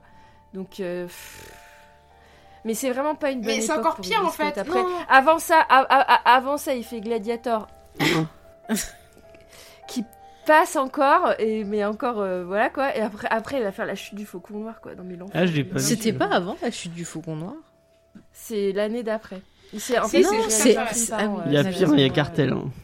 Ah, Cartel, c'était beaucoup pire. Je- je c'est l'ai putain- pas vu. Ah, Oh, Cartel, il est. Ah, il y, a- y une scène de ventouse sur une voiture avec. Ah oui, il y a Cameron Ca- Cameron Diaz qui, qui cale ça, oui, c'est vrai. Mais moi, la chute du Faucon Noir, j'avais pas trop mal aimé. hein. Adore ça ce parce qu'il y avait il y a. Il y Evan il McGregor. y a- Non, comment il s'appelle euh, le mec de. Orlando Bloom, oh, tu le vois Orlando 30 Bloom. secondes dedans. Tu le vois 30 Il y a secondes. tout le monde dans ce film. Moi, j'avais bien Mais il y a aimé des Kingdom que of j'aime bien, hein, mais c'est juste que c'est un. C'est une pub de, de deux heures pour euh, la. Ah oui, non, mais ça, par contre, minable. ouais, mais il y avait quand même des trucs intéressants dans la réalisation, je l'ai trouvé. Mais voilà. Et puis, Ouais, ah, puis alors la, la, la, la, la colorimétrie et la lumière du film, je la trouve affreuse quoi. Mais vraiment, Ouais, j'ai beaucoup de mal. Moi, de toute façon, déjà les couleurs de, des films de cette époque, enfin, ouais, Oh, de ouais, elles sont bizarres, Bah, des vous en avez pas trop parlé sur. euh, Bon, à part pour dire que c'était dégueu. Euh, bah, en fait, c'est très bleuté. Ah bah, Très, très bleuté. Ouais. Euh, et euh, c'est très sombre. C'était à la mode à l'époque. ouais. Euh, c'est très monochrome, sombre. On voit rien. Ouais. Il y a pas trop de couleurs, Et c'est en fait, tu peu, fais pas la différence entre la cave où est Calaris et les rues de Florence, Mm. ce qui est un peu problématique. Mm. Euh, voilà. C'est vraiment moche. Euh... Bah, des fois, c'est j'ai un peu pensé une chaud quand t'es du côté des, euh, des mecs avec les cochons là. Mais euh, Ah oui. En Corse, je crois qu'ils sont en Corse ou en Sardaigne, je sais plus. C'est en Sardaigne, je crois, dans le, le Ouais. bouquin. Oui, ça n'a pas de sens d'ailleurs euh, qu'ils Oui, des cochons en Corse. Que... Je sais Bah, pas. en Corse, Alors, ils ont une bonne charcuterie noirs, en Corse. Non mais oui, non mais dans le sens où des cochons de cette taille-là qui vont que t'élèves pour, tu- enfin faut faire ça discrètement, tu fais pas ça dans une île hyper Non, mais- touristique. Quoi. Surtout, surtout les dresser aux cris de douleur. En plus en Corse, en Corse, si tu Oui. fais des trucs qui plaisent pas aux habitants, ils te défoncent. hein. Donc, euh, Voilà, c'était des habitants. Mais c'était en Sardaigne, c'était pas en En Corse. fait, les Corses auraient pu nous sauver de ce film. Ils- Mais c'est pas en Corse, c'est en. Sardaigne. Fin du film. coup, Faye, euh, Hannibal ou Dragon Rouge? Ah, moi je soutiens pas les gens accusés de viol et compagnie, donc je vais prendre Hannibal. Voilà. Moi, Mais euh, n'est-ce pas pire au final de voir un bon réal faire un film aussi catastrophique que ça? Ah, ça me fait mal à mon Ridley Scott, comme on dit. Non, mais c'est sûr que c'est pas dans les, les meilleures œuvres du petit Ce Ridley. n'est pas mon Ridley Scott. Moi, du coup. euh, Bon, allez. Et, Et moi, je vais pas répondre en fait. toi, pardon, pardon, pardon, vas-y, vas-y. Pardon. C'est pas grave. Excuse-moi, pardon. Euh, du coup, moi, j'allais dire euh, que quand même, euh, Dragon Rouge fait du mal. Enfin, enfin, je trouve qu'il fait du tort à Manhunter. Mais du coup, je préfère Hannibal. Ouais, voilà. Donc c'est plié. Voilà. Et on va passer on passe à la suite. à Hannibal Lecter, les origines du mal. Encore une fois, on va parler d'un acteur décédé en Rising. vétéran. Euh, Oh là là, ouais, puis alors pauvres. vraiment pas pour, euh, pour leur meilleur, quoi. C'est c'est triste. À la fin, on fera un petit rappel de bons films qu'ils ont fait. Allez. de Gaspard Huel, ça va être compliqué. Ouais, Euh, juste avant la fin du monde. Ouais, ça va. Ah ouais, si, si, il y a des bons Non, films quand même. très bon. Euh, du coup, euh, de Peter Weber, Ouais. qui est sorti en 2007. Et c'est qui qui faisait la. C'est moi, je fais tout parce que j'ai toujours les trucs merdiques. Mais c'est toi qui avais Enfin, choisi. au aujourd'hui. Si tu veux, je peux te faire le pitch. Ah oui. non, non, euh, oui, je te ferai, je te, je te passerai le, le, le- le- la parole pour le pitch. C'est euh, donc ça, c'est, euh, c'est donc en 2007. euh, euh, à, ce- à ce moment-là, euh, Thomas Harris était, s'est, euh, abordé, a abordé euh, la- l'écriture de d'une d'un préquel en fait de, de l'écriture des origines de d'Hannibal. Euh, et euh, Dino De Laurentiis euh, se précipite sur le sur le- le- l'occasion et euh, il demande à Thomas Harris de d'acheter par avance les droits du bouquin, il me semble. Mhm. Et Thomas Harris dit ok, pas de problème, mais c'est moi qui écrirai le scénario. Ce qui fait qu'on a un, un livre et un scénario incomplet écrit par la même personne. Euh, enfin, le livre se complète par rapport au scénario pendant que le scénario est écrit. Alors, moi j'ai lu qu'il faisait les deux en même temps. J'ai lu qu'il faisait les deux en Ouais. même temps. Donc il, il écrivait un chapitre, puis hop, il le mettait en scénario. Enfin, il faisait vraiment les deux en même temps. Donc euh, tu comprends pourquoi c'est aussi le bordel, je pense. Alors, il n'y avait aucune justification pour Hannibal. C'est-à-dire, Bah, euh, là, pour le coup, il a écrit les deux en même temps. Il y avait apparemment Laurentis qui lui mettait la pression pour qu'il finisse le scénario. Mais pour Hannibal, il n'y a pas d'excuse pour que ce soit mauvais le bouquin. Oui, Alors bah, non, mais oui, oui, bah c'est juste qu'il voulait du pognon, je pense. Euh, Pour Hannibal, Ouais, il l'a écrit comme que- ça. Peut-être que c'est pas un très grand écrivain. Par contre- finalement. Par contre, moi j'ai lu que sur euh, pour le ce dernier film là, Il a demandé à faire le scénario parce qu'il avait donc pas été content du fait qu'on ait changé sa fin dans Hannibal. Donc il voulait être sûr que cette fois-ci tout soit bien respecté. Et donc ça serait pour ça qu'il aurait demandé à faire le scénario. Ouais. Euh, donc du coup, euh, on, se retrouve avec euh, un livre euh, et un film euh, qui sont mauvais a priori, puisque de ce que j'ai entendu du livre, ce n'est pas génial. Et, puis surtout, alors c'est Gaspard Ulliel qui était interviewé à propos du, du film et qui disait que le problème c'est que il a réfléchi, il n'a pas réfléchi en termes visuels puisque c'est un écrivain mais c'est pas un scénariste. Et euh, il se retrouvait euh, avec le script en main dans des situations complètement absurdes, euh, avec euh, des dialogues qui se répondaient pas du tout, ou avec parfois un nombre d'accessoires bien trop élevé dans, les mains pour- chacun des personnages. Donc clairement, il n'avait pas une vision de cinématographique, quoi. Harris quand il écrit le livre. Euh, en plus, c'était compliqué parce que pour changer euh, la moindre ligne de dialogue, il fallait passer par l'agent de Thomas Harris, il fallait attendre qu'il accepte, euh, que le truc revienne, etc. Donc déjà, ça commençait pas très très On bien. peut, on peut en conclure Euh, que Thomas Harris avait pris la, la grosse tête. Je pense. Ouais, clairement. Euh, donc Dino De Laurentiis euh, était euh, en fin de vie là, à ce moment-là, c'est son avant-dernier film produit, il me semble. Mhm. Euh, et euh, Ouais, et il y avait sa fille Et, du euh, coup qui ouais. était là pour euh, pour épauler. Non, sa femme. Ah, sa femme, j'avais vu que c'était sa fille, moi. qui était là. Ouais, moi aussi je croyais que c'était sa fille, mais euh, alors je- je- après c'est IMDb, mais euh, euh, c'est sa femme. euh, moi aussi je pensais que D'accord, c'était sa fille. ok. On ne se prononce, on ne voilà, ne se- ça ne nous regarde pas. Non, c'est juste, c'était pour Dune. D'accord. Oui, c'est possible. Euh, et donc, euh, donc euh, il, a, il fait appel à un réalisateur qui, euh, qui est un réalisateur pas ultra connu, mais qui sort d'un succès de, de- de- en salle, qui est euh, Peter Weber et qui a réalisé La jeune fille à la perle. Euh, et qui, euh, c'est un réalisateur qui a plutôt euh, travaillé dans le, euh, le film documentaire ou euh, le film sur la musique. Il a aussi Euh, fait la série euh, Six Feet Under. Oui, il a aussi vrai. travaillé sur un épisode de Six Feet Under, de ce que j'ai vu, donc euh, c'est pas non plus euh, toute sa carrière, quoi. Mais, euh, mais voilà. Et puis c'est un gars qui est très inspiré par. euh, quand euh, quand j'ai lu une interview de lui et quand il parle de ses inspirations, euh, lui c'est la nouvelle vague et Pierrot le Fou qui lui a donné envie de faire Ah du bah, cinéma. ça se voit vachement. hein. voilà. Ça Non mais ressent. du coup, je pense qu'il devait être, euh, il devait être un peu content d'avoir un acteur français quoi au final. Euh, et puis il aime les films expérimentaux. Bon, euh, c'est pas, c'est pas flagrant dans le film. Euh, voilà. Donc, euh, donc oui, donc c'est, c'est, c'est pas, il y a pas, en fait, c'est pas un film qui, dont le tournage se passe mal, mais a priori Dino De Laurentiis, toujours d'après un- une interview que j'ai regardée de Gaspard euh, Dino De Laurentiis était sur le plateau à- absolument tous les jours et beaucoup plus tôt que l'équipe technique. Il arrivait en avance et euh, il regardait euh, chaque plan comment il se faisait et euh, il donnait des coups de canne apparemment au réalisateur pour que pour lui souffler des idées de plans que qu'il avait sur sur les scènes qui étaient en cours de tournage. Donc ça devait être un peu. je pense qu'il fallait pas mal de diplomatie et de patience, mais en même temps c'est Dino De Laurentiis. Euh, donc, donc voilà. Euh, pour passer au, donc je vais je vais revenir un petit peu sur Dino De Laurentiis pour faire un petit un petit rappel de qui c'est quand même parce que c'est un très très grand producteur. Euh, qui a produit tous les grands réalisateurs euh, italiens des années euh, 40 à, à 60 du néo-réalisme italien, donc euh, Fellini, Rossellini, euh, De Sica, Dino Risi, etc. Euh, et puis euh, il, a, il, a, il été euh, euh, producteur pour le Serpico de Sidney Lumet dont on a parlé euh, pour euh, nos amis les réfracteurs. Il a, il a été euh, producteur pour Altman, pour Friedkin, pour Forman. Il a produit le Dead Zone de Cronenberg. Euh, c'est lui qui a produit Conan le Barbare, euh, le Dune et le Blue Velvet de Lynch. Euh, et il avait déjà produit le Manhunter de Michael Mann. Donc il y a déjà un, rac- un raccrochage de wagon là. il, tient à cette franchise de, Hannibal Lecter. Donc c'est pas n'importe qui quoi. C'est vraiment un très très grand un très très grand producteur. Et puis il a le nez creux. Il, il va sur des réalisateurs. Euh, qui, qui seront des grands réalisateurs après. Je peux donner un exemple. euh, euh, Sam il, a, il a produit les.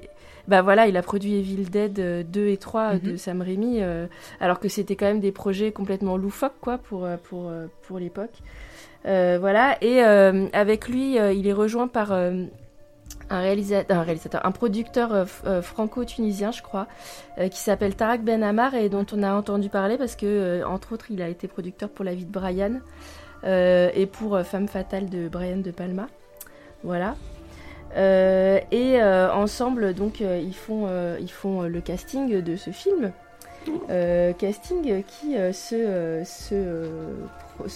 commence par un, petit jeune à l'époque qui, euh, qui que s'appelle Gaspard Ulliel. Comment? Non, j'ai eu, peur.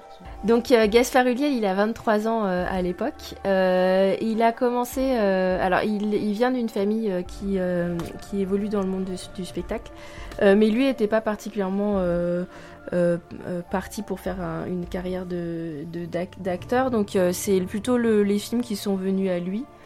Euh, donc il a commencé, euh, on en parle en ce moment euh, parce qu'il y a une ressortie. il a commencé avec un petit rôle dans le Pacte des loups de Christophe Gans. Ah Il n'a pas commencé avec ce film, mais il a eu un petit rôle dans le Pacte des loups. Mais c'est avec le film de Michel Blanc, Embrasser qui vous voudrez, qu'il perce. Il me semble qu'il reçoit une récompense pour ce film-là. Euh, il va tourner avec euh, Téchiné, avec Peter Greenaway, avec Jean-Pierre Jeunet dans Un long dimanche de fiançailles. Moi, personnellement, c'est Un long dimanche de fiançailles où je l'ai vu pour euh, la première fois, je crois. D'ailleurs, puisque tu parles de Allonge Ouais. de fiançailles, n'est-ce pas une inspiration pour les couleurs du film? Parce que c'est très très Ouais, sépia. c'est hein. Ah, très, très- euh, C'est très, c'est très plus vert. Mais Jeunet, c'est plus vert, alors que ce Ouais, film-là, ouais. il est très caca. Pour moi, c'est c'est très gastro. De faire pareil. moi je trouve non, moi je trouve que c'est plus gastro ce film-là. Bah alors, euh, les- certains étalonneurs disent ça un peu de, de la colorimétrie de Jean-Pierre Jeunet. Ah mais James il dit curry lui un peu, c'est ça. hein. Ouais, moi je dis Curie, ouais. Voilà. Ah, doit- c'est pour rester dans le dans ce qui donne faim. Voilà. Donc, euh, donc il, est, il commence à avoir un petit succès et en 2007, euh, quand il joue dans, quand il accepte de jouer dans Hannibal Rising, en fait, il aime pas le scénario. euh, il trouve que le scénario n'est pas bon. Et, euh, et d'ailleurs, euh, c'était pas un acteur que qui me qui me bluffait particulièrement ou pour lequel j'avais une affection particulière. Je l'avais trouvé très bien dans Juste pour la fin du monde de, de Xavier Dolan. Euh, mais euh, je suis pas euh, particulièrement fan de ce qu'il a fait en dehors de ça. Et, je me suis du coup, je me suis un peu penchée sur ses interviews et tout. Et en fait, ce que je trouve très appréciable, c'est que il prend ça de façon très, avec beaucoup de recul, quoi. Donc, il dit très sincèrement que c'est pas un scénario qu'il a qu'il a bluffé, mais que euh, il, il- c'était un premier rôle pour un film international. Donc, euh, à 23 ans, bah, il accepte parce que euh, c'est euh, c'est quand même pas n'importe quel producteur et c'est pas n'importe quel rôle non plus, quoi. Donc après ça, il y a un petit passage à vide dans sa carrière. Il va revenir.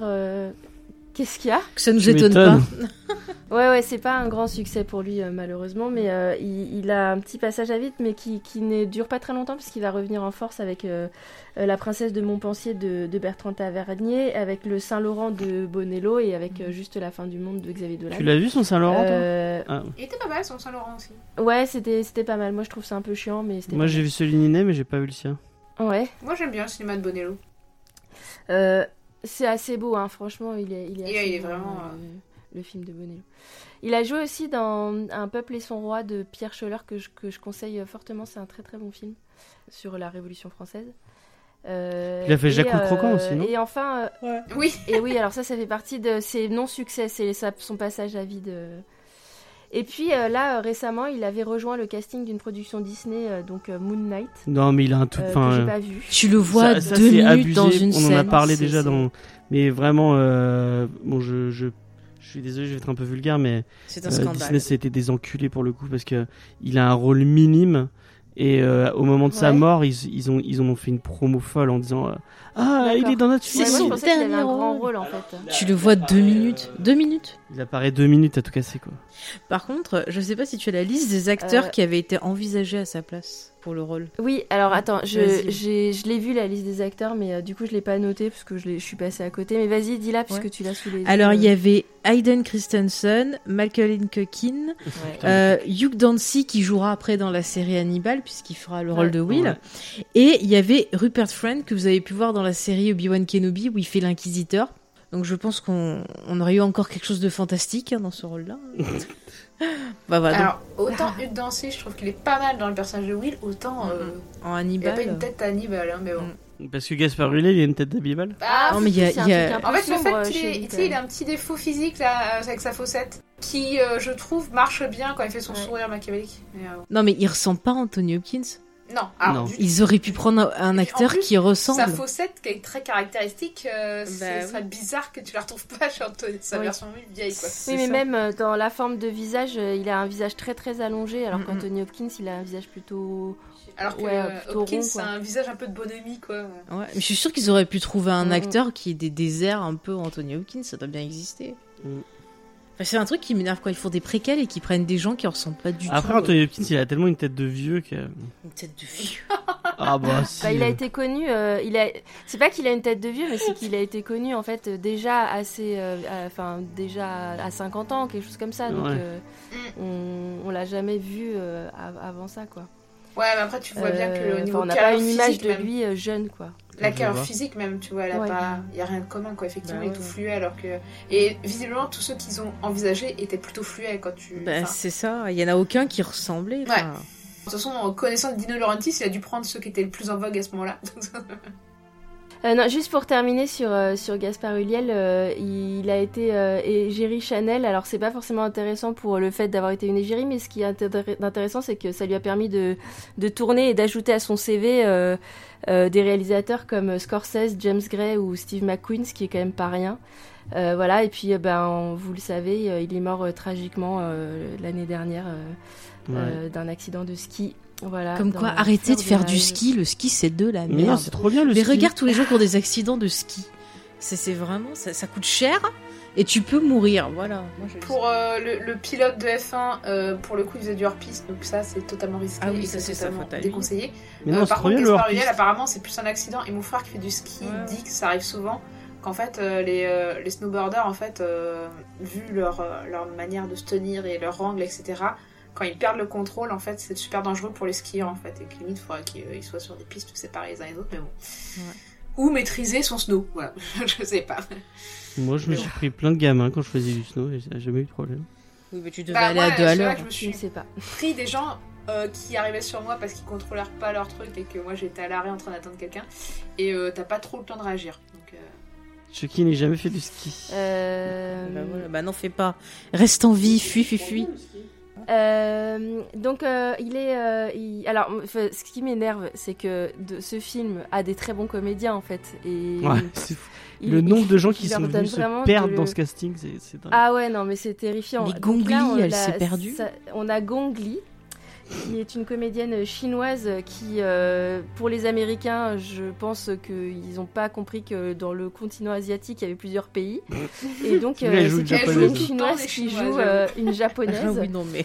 Et euh, elle avait déjà joué une japonaise, dans, japonaise. euh, euh, dans euh, le truc de avec Tom Cruise là. euh. Ah, euh, Le dernier samouraï Ouais. C'est pas ça? Non, c'est pas ça. Si, des c'est conneries. le dernier samouraï. Non, dans Mémoire d'une geisha, Ah, elle était pas ah. avec euh, Oui, pas Tom Tom Cruise. Mais elle était dedans c'est- dans non, Mémoire de Geisha, c'est-. Zhangzi. Non, c'est pas elle. Il y a Zhang Ziyi, mais il y a aussi. Pas- si, elle, joue Elle y est aussi dedans. dedans Ah, elle fait Ouais, pas une ancienne justement qui déprime parce qu'elle est devenue Ouais, trop vieille, tu fait- vois. Ouais, ouais, ouais. C'est ça. Hum, hum, hum. Ça y Et, est. euh, et, euh, et elle joue. et ont- et d'ailleurs, euh, Mémoire d'une geisha avait fait scandale à cause de ça, parce que, enfin, auprès euh, des japonais, parce que euh, il y en a marre de prendre des actrices chinoises pour faire des. Bah ouais, Zhang. Ziyi, elle est aussi euh, chinoise, donc. euh, Apparemment, la série, Donc, euh, euh, la série, bon, rien à voir, non. La série Narcos euh, marche pas du tout en Colombie parce qu'en fait, tous les acteurs sont pas du tout colombiens. Il y en a aucun qui Ah a, il y en a aucun qui a l'accent qu'il faut. Euh, ils sont tous argentins, mexicains, et, et- et ils ont pas joué sur les accents. Et apparemment, quand tu connais les accents, c'est, c'est horrible quoi. Ouais.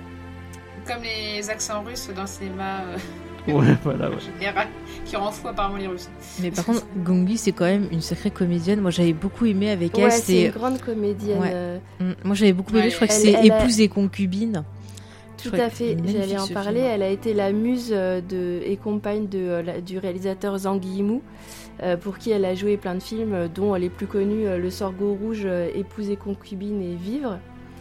Euh, elle a joué chez Chen Cage aussi, qui est un grand réalisateur chinois, euh, dans Adieu ma concubine et L'Empereur et l'Assassin. Très beau L'Empereur et l'Assassin. Ah oui, oui, oui, j'ai beaucoup aimé celui-là. Euh, elle apparaît dans 2046 de Wong Kar Wai, la suite Mm. de In the Mood for Love. Et puis elle a une carrière américaine, donc euh, avec Mémoire d'une geisha de Rob Marshall et euh, Miami Vice de Michael Mann. Donc euh, encore, on raccroche les wagons avec euh, les autres films sur euh, la Il est bien, saga Mémoire d'une Et- geisha, moi j'ai jamais vu. Ouais, enfin, ça respecte à peu près le bouquin, mais par contre, je trouve que le film, il est un peu pompeux. D'accord. Vous êtes d'accord avec. euh, Et de quoi Mémoire d'une geisha? Ouais. Ouais, pas ouf, mais bon. Euh, et euh, Mulan dernièrement euh, pour euh, Disney. Et Euh, dans la vie, je crois qu'elle est avec Jean-Michel Jarre pour le côté musical. Voilà. Ah bon? Ouais, j'ai vu ça une fois. Ils, il était, je crois que c'est l'année dernière ou l'année. Je sais plus. Ils étaient allés. Jean-Michel Jarre, il est avec tout le monde. Bah ouais, il était allé euh, était bah, euh, à l'Elysée et elle l'accompagnait et ils sont ensemble. Alors je sais pas s'ils sont toujours ensemble, mais elle était avec.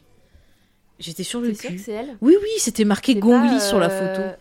Mais est-ce qu'elle Ah l'accompagnait ou est-ce qu'ils sont en vraiment ensemble? Ils se tenaient la main, donc je pense qu'ils étaient Oh, ensemble. Parce que Bah, c'était peut marqué, être des amis. c'était marqué et sa compagne. Je vais C'était- chercher. je suis sur C'était marqué Jean-Michel Jarre. Et sa compagne. Alors, euh, moi je sais pas. Moi, ça m'a choqué. Je dis merde, Jean-Michel Jarre et tout. Bah, il y avait une photo, il était en photo Ouais, avec euh, elle, hein, James Hunt. alors. Après, euh, Surtout que il, hein. il- il me semble que Jean-Michel Jarre. Non mais attends, pardon, Il est excusez-moi, on fait euh, la, la séquence gala, mais je crois que Jean-Michel Jarre, il est sorti avec des, des meufs genre vraiment très belles quoi, beaucoup. La musique, c'est- Il s'est tapé musique tout le monde. Putain, mais il a, il a un Wikipédia qui est super long, je pense. Et c'est lui Je qui l'a écrit pas. parce qu'il sait pas quoi faire. Euh, donc voilà, donc euh, Gong- après pour. euh, Ah, on nous confirme dans le chat qu'ils sont bien ensemble. Voilà. Ah, ok, bon, d'accord. Merci. Euh, ensuite, euh, on a Dominic West euh, qui euh, rejoint le casting, qui est un acteur Ah oui, puis il s'est euh, perdu, lui aussi. anglais.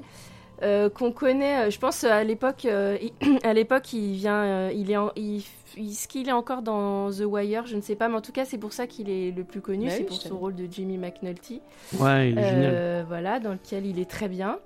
Euh, Si- Aujourd'hui, euh, il joue dans The Crown, il fait le rôle du prince Charles. Tu voulais dire quelque chose euh, Si je peux me permettre, je sais pas si vous avez vu la série The Hour où il, où il est dedans, Mm. qui est Oui. le- Ouais. les débuts du, euh, jour- journal télévisé euh, Faut qu'on le fasse un en, jour. en Angleterre. Et vraiment, si vous avez pas vu cette série, voyez cette série, il est exceptionnel dedans.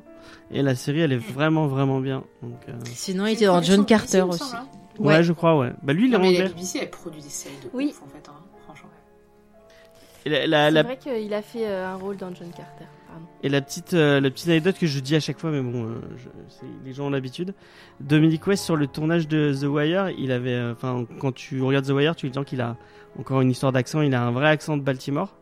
Et les, les gens qui bossaient à la technique pensaient vraiment qu'il venait de Baltimore, au point que quand ils ont arrêté la série et qu'ils ont fait des fêtes pour pour finir la, la série et qu'il s'est remis à reparler avec son son son accent euh, britannique, les gens ils étaient fous. Ils disaient mais mais comment ça se Enfin, tu vraiment, tu viens pas de Baltimore, t'es anglais, euh, comment ça se fait et tout. Ah, mais c'est une méthode d'acting, ça. euh, D'ailleurs, j'ai entendu dire euh, que euh, le comédien qui joue dans le nouveau film là, sur Elvis, il avait fait cette méthode-là, en fait, où en fait, Ouais. le, le truc, c'est de se plonger dans le personnage, y compris dans l'accent. Et en fait, du coup, apparemment, bah, toutes les interviews, il a encore l'accent, en fait, parce qu'il a encore gardé... euh, il s'est pas encore décroché l'accent euh, du rôle, quoi. Du coup, il a une voix qui va pas trop avec son physique. Quand il est pas habillé en, en- en king, en plus, tu fais, bah, euh, c'est bizarre cette voix. Mais bref. Euh, ouais, donc euh, il fait un- une apparition dans Star Wars épisode 1 aussi. Euh, et euh, quand il tourne euh, dans Hannibal Rising, il est vraiment euh, dans le haut de sa carrière, puisque euh, l'année précédente, il a tourné dans 300. Euh, donc Ah euh, on, dedans. on- on sent que... Ouais, mais je pense que Euh, ça, c'est en fait, pire que 300. Non Ah oui. Ouais, ouais, Quand ouais. même. Alors j'ai revu 300 il y a Moi, pas longtemps. 300, mais- Je, je l'ai revu il y a pas longtemps. C'est mauvais 300, mais je préfère revoir j'aime bien 300, 300. euh, à ce film-là. Alors 300, moi ce que j'ai un problème, c'est surtout avec euh, le propos du film. Mais... Ah oui, oui, oui. Mais Oh, bah, je préfère quand même m'énerver contre 300 en disant oh, quand même et tout, que de me taper ce film-là où je regardais, je vous jure, j'étais à deux doigts de passer en x2, quoi. C'est, c'est- Enfin bref. Bah, disons euh, que continue. 300, il y a, il y a un parti pris très fort euh, visuellement, euh, enfin, et de tout, tout est con dans 300. Et, alors que Hannibal Rising, c'est C'est un peu insipide, quoi. Ouais, c'est un peu insipide. Du coup, il- c'est même chiant, quoi, à la, à la fin. Bref. Euh, donc, en fait, j'ai l'impression que c'est un acteur qui joue pas mal euh, des seconds rôles de beau gosse ou des love interest euh, de Ouais. comédie romantique. Des connards surtout, moi je trouve. Euh, Oui, bah il a une tête de connard. hein. Ah ouais? Ah ouais, je l'ai souvent vu dans des rôles de connards, moi. Bah McNulty, c'est pas un mec Euh, et hein. C'est un connard. C'est un connard. Ouais, c'est vrai. Euh, et puis, euh, il fait quand même, pour euh, encore faire un lien avec les films de la franchise euh, Hannibal, euh, il a joué dans Money Monster de Jodie Foster. Donc euh, voilà. Ah, j'ai bien aimé, moi, celui-là. Et, Pas euh, son meilleur, mais j'ai bien et si, on peut quand même lui, lui, lui dire qu'il a joué dans The Square de Ruben Östlund, qui est la Palme d'Or de cette année et qui était la Palme d'Or en 2017. Voilà, donc il a au moins ça à son palmarès. Euh, de cinéma, je veux dire, parce qu'en série, The Wire, c'est quand même pas mal. Euh, et, puis, euh, et puis pour terminer, euh, je vais pas aller beaucoup plus loin parce que sinon ça devient vraiment pas très intéressant. Mais il y a Rhys Ifans qui joue, euh, qu'on connaît plus, qui fait le grand méchant du film, euh, qu'on connaît plus dans des rôles comiques, euh, entre autres dans Good Morning England ou dans Notting Hill. Euh, il a joué dans le premier film de Michel Gondry, euh, Human Nature, et euh, c'est le père de Luna Lovegood de, de Harry Potter.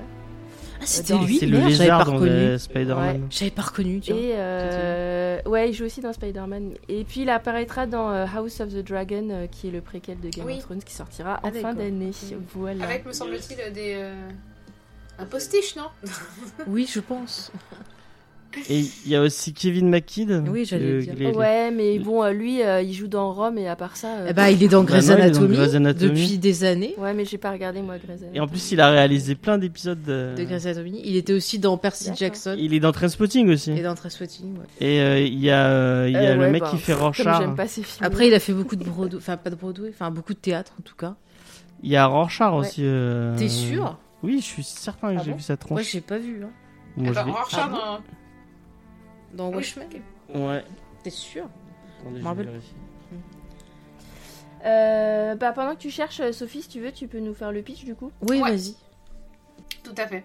Alors, euh, en 1941, euh, 41, qu'est-ce que moi, j'ai eu Euh, en Lituanie, la famille Lecter quitte précipitamment, précipitamment le château familial pour fuir euh, bah, les bombardements euh, de la guerre, euh, puisqu'on est en 41. Et malheureusement, bah, les, là où ils trouvent refuge, dans un petit cabanon, c'est pas l'endroit le plus pisse du monde, parce qu'en fait, c'est là où vont venir s'affronter les Russes et les Allemands. Et, du coup, bah, les, parents, les parents vont mourir sous les yeux des deux gamins. Donc du coup, du petit animal et de sa petite sœur. Et du coup, ils tentent de survivre comme ils peuvent dans la cabane, jusqu'à ce qu'arrivent des pillards. Euh, qui au début disent qu'ils vont juste rester là pour euh, euh, en attendant que les Russes, les soldats partent. Sauf que en fait, ils restent tellement longtemps qu'ils commencent à se dire bon, on commence à avoir faim, les enfants sont un peu potelés. on va mettre une marmite en route et on va voir ce qui va se passer. voilà. Je rigole, ce n'est pas forcément drôle, en... mais bon, dans- la manière dont c'est traité dans le film, ça devient drôle limite. hein. On en est un peu au stade. Ah non, c'est horrible. c'est, grotesque en fait. Ah, mais c'est en vraiment plus. Et les plans où ils ont un visage, c'est en mode. euh, euh, je suis en train de mimer le visage qu'ils font, mais. euh, bon. Bah, en fait, pas, mais- ils ont essayé de faire la technique de Peter Jackson qu'il utilise parfois pour filmer des orques avec des espèces de, de caméras qui arrivent en gros plan sur eux et puis qui a un effet un peu flouté. Ouais, pour donner un côté là, sauvage. euh, Et ça marche pas. Chez Peter Jackson, Dans le ça livre, marche. c'est beaucoup plus long. mais là, ça et il y a marche pas. Il y a une emphase sur ça qui a abusé. C'est super long. euh. Le moment où ils sont enfermés dans la cabane, ça dure des plombes et des plombes et des plombes.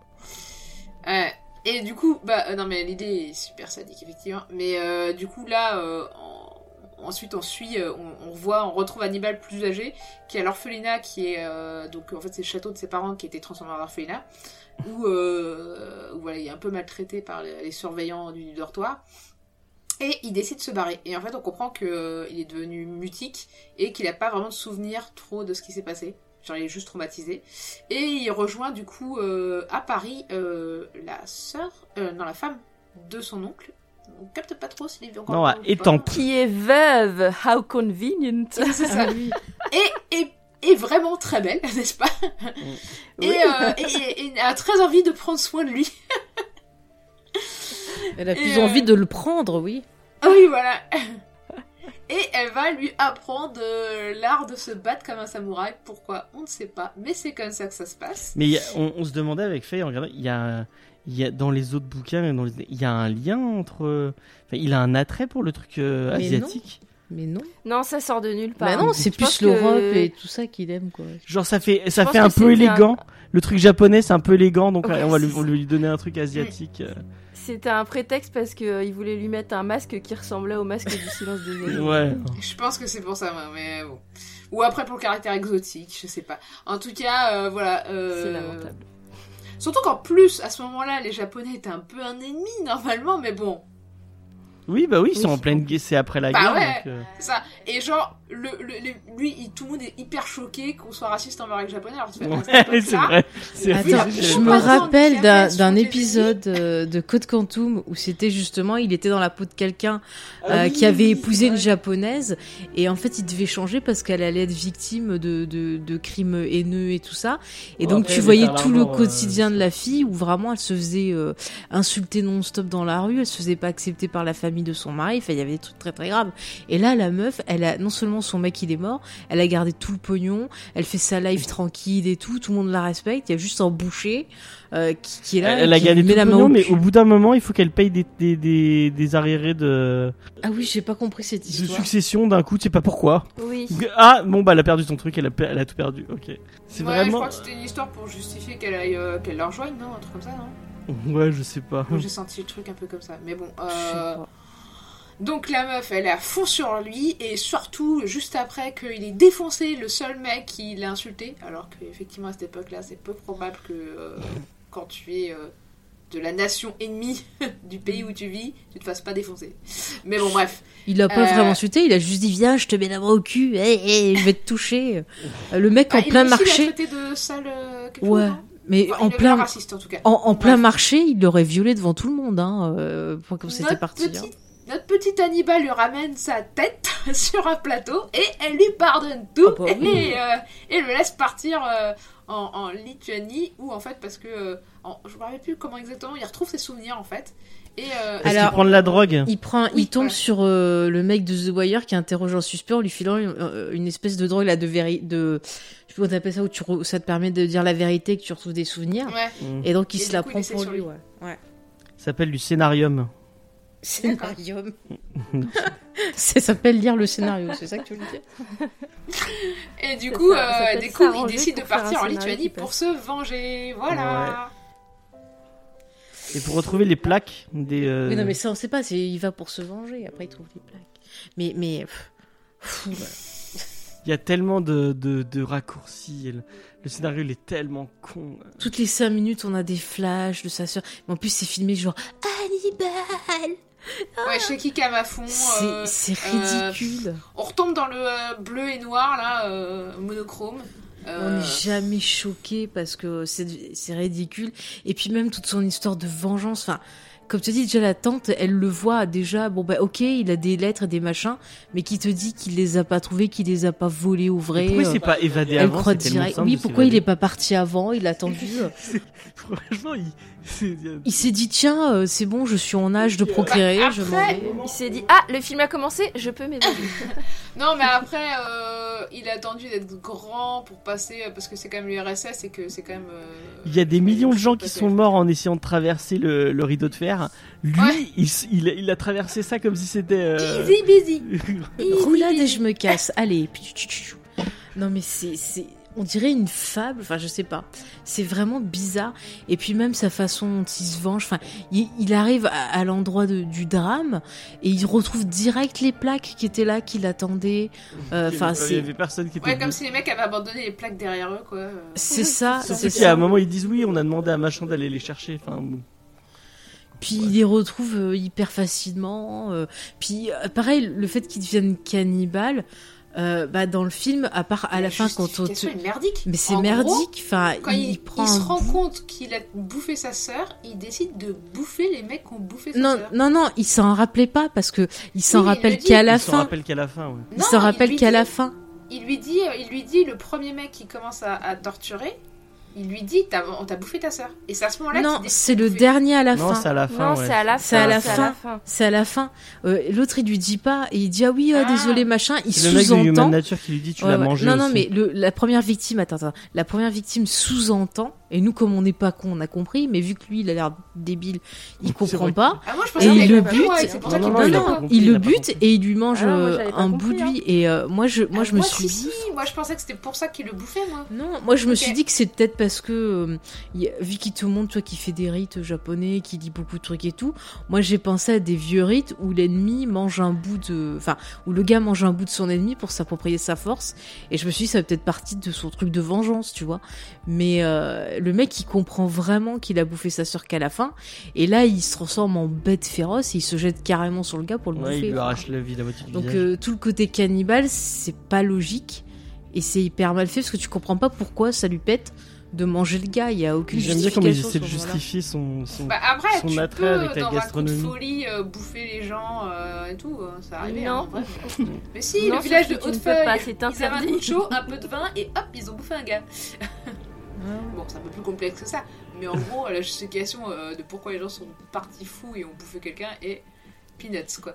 Donc, pourquoi pas, tu vois. euh, Enfin, mais juste. euh, le truc qu'il fait partir en vrille, c'est et le truc et les mecs ils ont bouffé sa sœur donc lui il se dit je vais les bouffer quoi. Enfin je veux dire c'est complètement con. Et puis j'aime bien comme il essaie de justifier son attrait pour sa passion pour la gastronomie. Ah, c'est parce qu'un jour Ah, il apparaît de y a- comment il y a faire un vieux poisson. qui lui a parlé de gastronomie à un moment. Mais oui, parce qu'il y en a qui lui fan, explique euh, comment faire le poisson. Et il a dit, mais c'est génial. Qui lui dit ah oui les joues, les joues c'est le meilleur et tout. Enfin, bon. Putain mais c'est- tellement débile quoi. Bah, un jour, il a vu Philippe Etchebest et tout. et il s'est dit, tiens. euh, C'était Philippe Stébes qui l'a dit. Non, mais il y a rien de logique dans le truc de la vengeance. Puis même la façon euh, dont il attaque ses victimes. Alors, le pauvre Gaspariel, il, il cabotine à donf. En fait Et les scènes, elles sont souvent ridicules. Euh, C'est genre, je vais te dire, donne-moi la réponse, et puis je te laisserai tranquille. Je déconne. Ils en font tous des tonnes. Hein. Il, y a, il y a des acteurs beaux, avec beaucoup plus d'expérience. Enfin, Dominique West et euh, le mec de, de Human Nature aussi. Ah, mais Dominique enfin, West, on dirait qu'il est tout le temps À étonné. mon dans avis, la direction d'acteur euh, entière était à chier. hein. Non, mais c'est- c'est c'est fou, Mais- ces films-là. Vas-y, Charlotte. Euh, en plus, c'est c'est pareil, on revient sur ce que je disais euh, pour le film précédent. C'est que, comme euh, il rencontre que des méchantes personnes, Ouais. il- tout est justifié. Donc Ouais. le boucher, c'est un collabo, donc c'est ok. On lui dit dans le film, vous savez, c'était un collabo, donc on l'aime pas trop. Euh, pardon, mais euh, ça ne justifie absolument pas de couper la tête de quelqu'un et de Ouais. le tuer de manière hyper sauvage. Clairement il est traité euh, comme un héros à nouveau. C'est- Mais il avait Non. dénoncé des juifs, alors ça va. Oui, c'est ça, ouais. C'est Tous ça. ceux qui tuent sont des gros enfoirés, donc... euh, et le moment où il a un peu de pitié, c'est pour un mec, en fait, il a pas vraiment tué... euh, il a pas vraiment dénoncé les juifs de ce dont on l'accusait, quoi. Il fait... Ok, donc c'est vraiment, genre, le héros, quoi. Puis Il y a même, ouais, zéro c'est vraiment, problème avec ce qu'il fait, quoi. c'est vraiment horrible, Ah quoi. Et euh, donc les méchants, euh, les, ceux dont tu parlais au départ, qui sont des pillards, en fait, c'est des, c'est des soldats nazis, en fait. Hein, ouais. Euh, c'est des... En fait, c'est des... des paysans qui sont recrutés par les soldats nazis, je crois. C'est ça, En fait, c'est des, exactement euh, ça. C'est des Lituaniens qui veulent devenir, qui veulent rentrer dans l'armée, euh, dans l'armée nazie, mais donc ils sont utilisés par la SS pour euh, pour les basses besognes, mais qui au final ne sont que. euh, D'accord. Donc en fait, on n'est plus du tout sur un, un plan psychologique où on essaye de comprendre euh, la, le- quelque chose qu'on ne peut pas comprendre, qui est la psyché d'un tueur euh, psychopathe, et Mhm. voilà quoi. Euh, mais sur un, on est sur un revenge movie maintenant, donc euh, c'est un, effectivement, il va, il- sa mission est de tuer les méchants. Oui, et Donc puis... euh, euh, c'est très étrange. Et puis là, ça va même à l'encontre de la psychologie, parce que un psychopathe, il naît comme ça. Mais là, non. Quelque chose non, là, le transforme psychopathe. Bah oui, c'est ça. mm, Ce qui n'est pas possible sûr, en vrai. Enfin, bon. ça fait des raccourcis monstrueux en termes de scénario. euh, ils vont toujours au plus simple. Donc, euh, la Lady machin, euh, Murakami, là, je sais plus comment elle s'appelle. Oui, c'est ça. Euh, forcément, sa famille est forcément morte à Hiroshima parce que je pense Ah qu'ils ne oui. connaissent que ça. enfin, je veux dire, c'est c'est monstrueux. Quoi. Et puis alors en plus la pauvre Gongli, elle passe tout le film à faire Hannibal comme ça. Puis- puis, En Leur relation, elle est nulle. morte à- à- dans le bombardement. Pourquoi tu vas dans un pays allié au pays qui t'a défoncé ta famille Enfin, je. La logique. Bah, elle a suivi l'amour. Elle a suivi l'amour ou le pognon. Mm. Voilà. Non, mais, mais même l'histoire entre les deux, ça marche pas parce que, comme je te dis, direct, elle le voit, elle, elle vérifie même pas si c'est vrai. Parce que, bon, ok, il arrive avec des lettres et tout, mais encore une fois, Il qui te dit qu'il les a pas piqués, euh, tué le vrai ou quoi. Et direct, elle lui fait, ah, vas-y, on va trop se soutenir et tout. Elle le regarde en mode, ah, vas-y, je vais, je vais te sauter Elle dessus. regarde avec euh. les yeux de l'amour déjà. Ouais, ouais, donc. euh, L'espèce de franchement, training montage. Ah oui, je vais, je vais t'éduquer. Tu vas- Ouais Ouais, Mais ouais. c'est ridicule, mais bon, bref.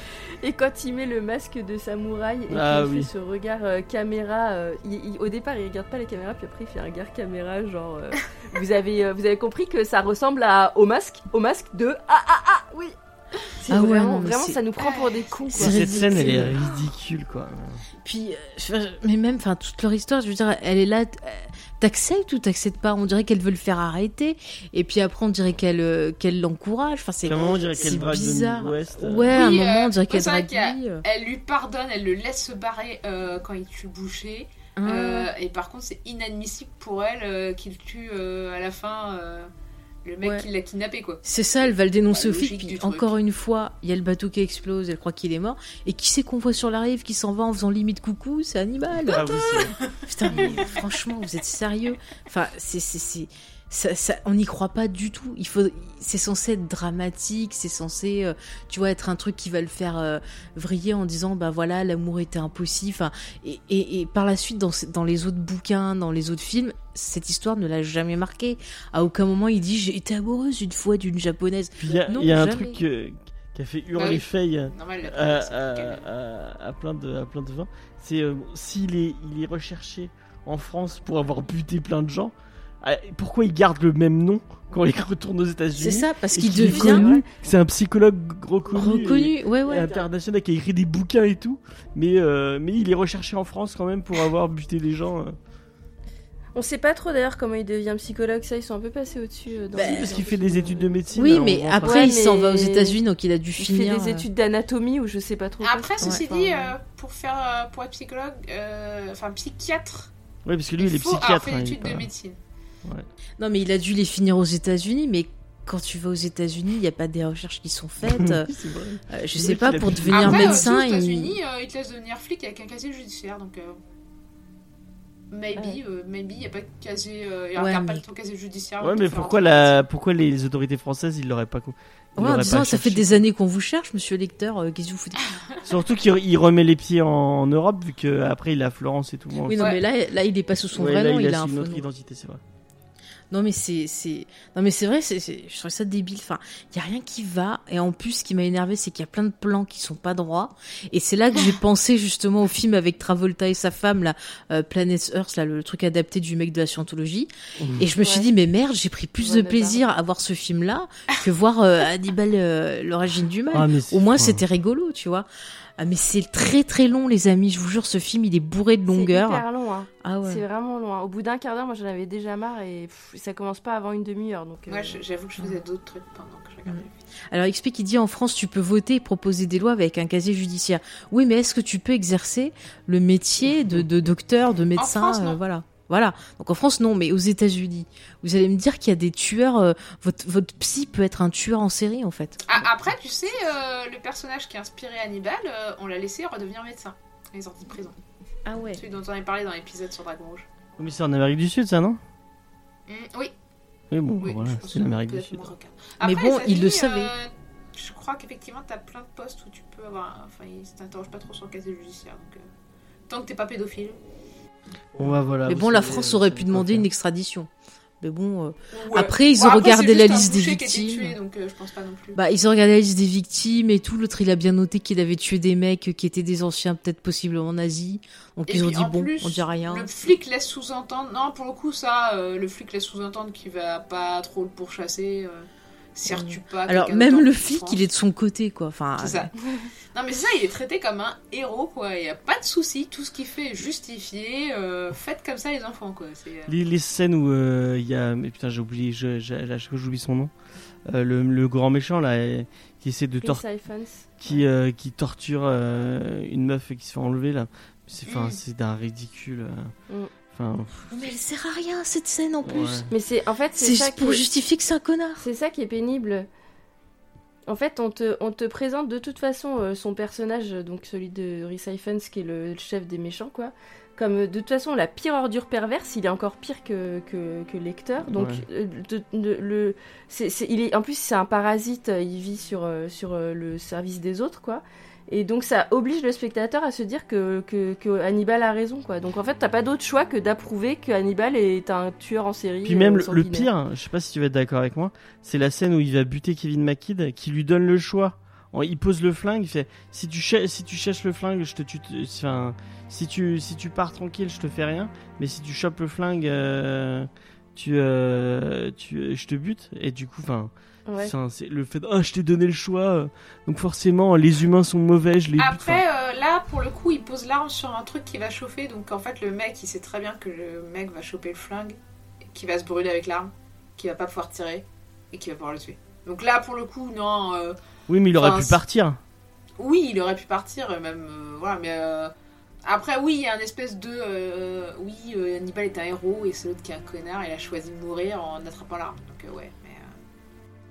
Mais, comme quoi, faut pas forcément euh, laisser euh, les créateurs euh, se saisir, Ouais, enfin j'avoue. continuer de, de, de trop travailler sur leur, leur créature pendant longtemps. Parce que là, Thomas Harris, il est parti de très haut pour descendre très bas quand même. Mais c'est Ouais. Comme quoi, tu vois, Hannibal, oui, effectivement, c'était un personnage, un, un antagoniste marquant.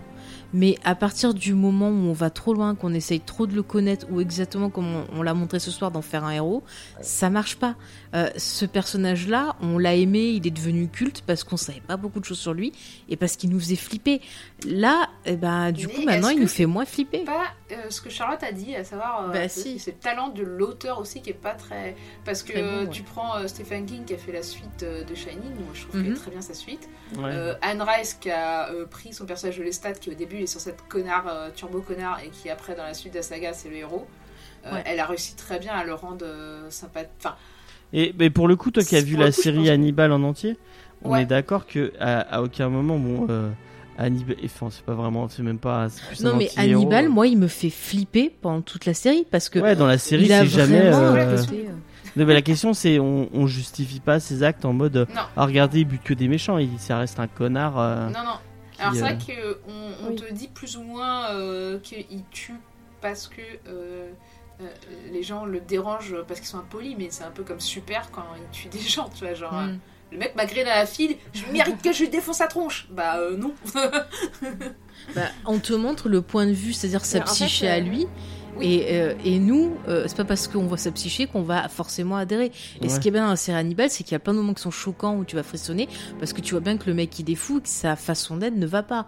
Or, là, dans ces films-là, eh ben, Mm. t'as limite l'impression que genre il est gentil et que c'est pas normal qu'on ait peur de lui dans les deux autres films. Enfin, En fait, euh, ce que, ce que, ce- là, je voulais, euh, ce que dit Angoisse 76 là, Ouais, euh, je suis, euh, qui, qui dit Hannibal est un personnage important mais secondaire dans le premier film. Euh, je suis assez d'accord en fait. Je- moi, je sais pas, je suis pas sûre que j'aime Hannibal en fait. Euh, je trouve que c'est un personnage très euh, charismatique et très impressionnant. Mais moi, ce que j'aime dans Manhunter et dans, dans Le Silence des Agneaux, c'est la confrontation avec euh, euh, Will et, Et Clarisse. en Mm, fait. mm. Mm. Et, et particulièrement dans Le Silence des Agneaux, moi, c'est Clarisse que j'aime, quoi. Enfin, Ouais, ouais, bah on est d'accord. euh, Hannibal, je préfère qu'il soit derrière les barreaux, quoi. Donc en faire un héros euh, dans Hannibal ou dans Hannibal Rising, euh, pff, en vrai, c'est pas très intéressant parce que de toute façon, il est plus fort que tout le monde. Donc euh, quoi qu'il arrive, il, il va gagner à la fin. Donc, euh, C'est clair. Et autant euh, dans Manhunter, euh, dans le Dragon Rouge, le bouquin, il, est, il est machiavélique, mais il est pas. euh, tu ne le vois pas à l'œuvre en fait. Par contre, dans le silence, dans Seigneur d'Anneaux, euh, Non, non, Silence silence des agneaux. c'est. Euh, tu- clairement, il s'en prend à des flics complètement innocents euh, qui ont rien fait d'autre que euh, genre euh, lui apporter à bouffer. Euh, Mais même dans Dragon Rouge, dans Dragon Euh, Rouge, il et- utilise de, il, utilise- il utilise de l'oreille pour euh, pour s'en prendre à Will euh, comme ça gratuitement, juste parce Ouais. que pour le plaisir de Ouais. faire chier quoi. Ah oui, oui, totalement. Et, mais, mais je veux dire que dans, dans- vraiment dans le Silence des Agneaux, tu vois bien que le mec il est vraiment ignoble et qu'il n'y a pas Ouais, de ouais. limite. En fait, tout ce qui est un obstacle sur son chemin, il va se l'utiliser. Et oui, c'est un psychopathe quoi, dans le sens clinique du terme. Et là, euh, genre euh, le mec est capable d'empathie. Bah non, euh, ce qui définit un psychopathe, c'est justement qu'il ne ressent pas d'empathie. Euh, le mec il devient comme ça parce qu'en fait on l'a traumatisé quand il était enfant. Alors oui, Mhm. effectivement, les tueurs en série, quand ils sont persécutés enfants, ça se passe mal par la suite, parce qu'un psychopathe n'est pas forcément un tueur en série. Mais là, quand il était un gamin, il avait aucun problème, le gamin. Tu Mm. vois pas euh, torturer des animaux, etc., euh, contrôler ses pulsions. Non, ah oui, non, c'est juste parce qu'on y a pris sa sœur. Que c'est même de protéger sa sœur, quoi, tu vois. Mm. Mais tu vois, ce qui est Il a fou. l'air d'avoir une, une vie- une enfance plutôt heureuse. En Ouais. Tu sais à quoi j'ai pensé quand on a maté le film? J'ai pensé à notre camarade Vincent de Comics Discovery quand il nous fait le bébé ouais. ouais. J'imaginais. Eh ben alors, on a tué ta sœur, t'es pas content ouais, ouais. Voilà, et ça ça- ça m'a fait rire et parce que c'était- enfin tout était tellement ridicule que j'ai commencé à rigoler après. C'est c'est- Ouais, Non, mais c'est vrai, on dirait ça quoi. C'est c'est C'est dommage. Mais c'est comme si le- tout à l'heure euh, Sophie elle faisait un lien avec Michael Myers, mais c'est comme si tu essayais d'humaniser Michael Myers. Bah, enfin, c'est pas Mm. c'est c'est pas Oui, possible, c'est le le mal coup, absolu euh, quoi.